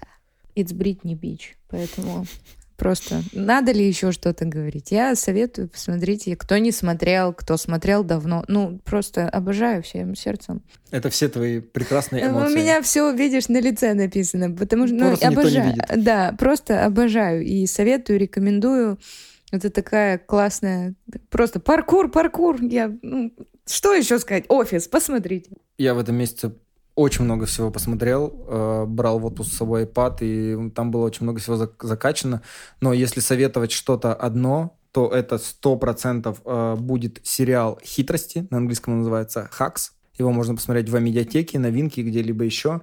Он рассказывает про легендарную комедиантку Дебору Венс, которая имеет выступление в Лас-Вегасе, они постоянно с аншлагом, но она начинает, может потерять свои выступления, и поэтому берет себе в помощницы молодую девушку по имени Ава, которую все заканцелили в интернете из-за ее шутки в Твиттере, и их взаимоотношения и ее дальнейшая карьера будут э, движением для сюжета. Это просто юмористическая не знаю, великолепие. Господи, ты меня, Саша, в начале выпуска спрашивала про мой, про мой новый краш. Так вот, э, я тебе могу сказать, что мой новый краш зовут Джин Смарт, ей 70 лет, и она великолепна, черт побери, на нее хочется тратить каждую секунду времени. Сейчас э, вышел второй сезон «Хитрости», который я надеюсь начать смотреть. Я знаю, она давно мой краш. Она играла Одобряла. в мини-сериале «Хранители», она играла в сериале «Легион». «Легион», да. В общем, «Хитрости» — это вообще, я считаю, must-have. Всем смотреть. А Соника смотреть не буду. Да, никого не заставляю, ребята. Я ну, просто, я просто фанатик, э, да. фанатик маленький. У меня была Sega, у меня был Sonic, я вообще обожал эту игру. В общем, ребята, время почти 11 часов. Мы закончили выпуск нашего первого эпизода второго сезона. Я очень рад был вас видеть. Если вы досидели до этого момента. Ой, да ладно! Все здорово. Я так по вам соскучилась и по записи соскучилась, поэтому у меня вообще время пролетело незаметно. Единственное, что кушать хочется. Надеюсь, вам понравится новый выпуск. Заглядывайте к нам в телеграм-канал. Мы оставим ссылку на статью с э, отсылками в Чипи Дейли, потому что Илья уже сказал об этом. Постараемся выкладывать туда какие-нибудь новости почаще. У нас есть Boosty, там есть спешалы. Всем спасибо за прослушивание. Пока. Всем Пока. Всем спасибо. Все свободны. Пока-пока.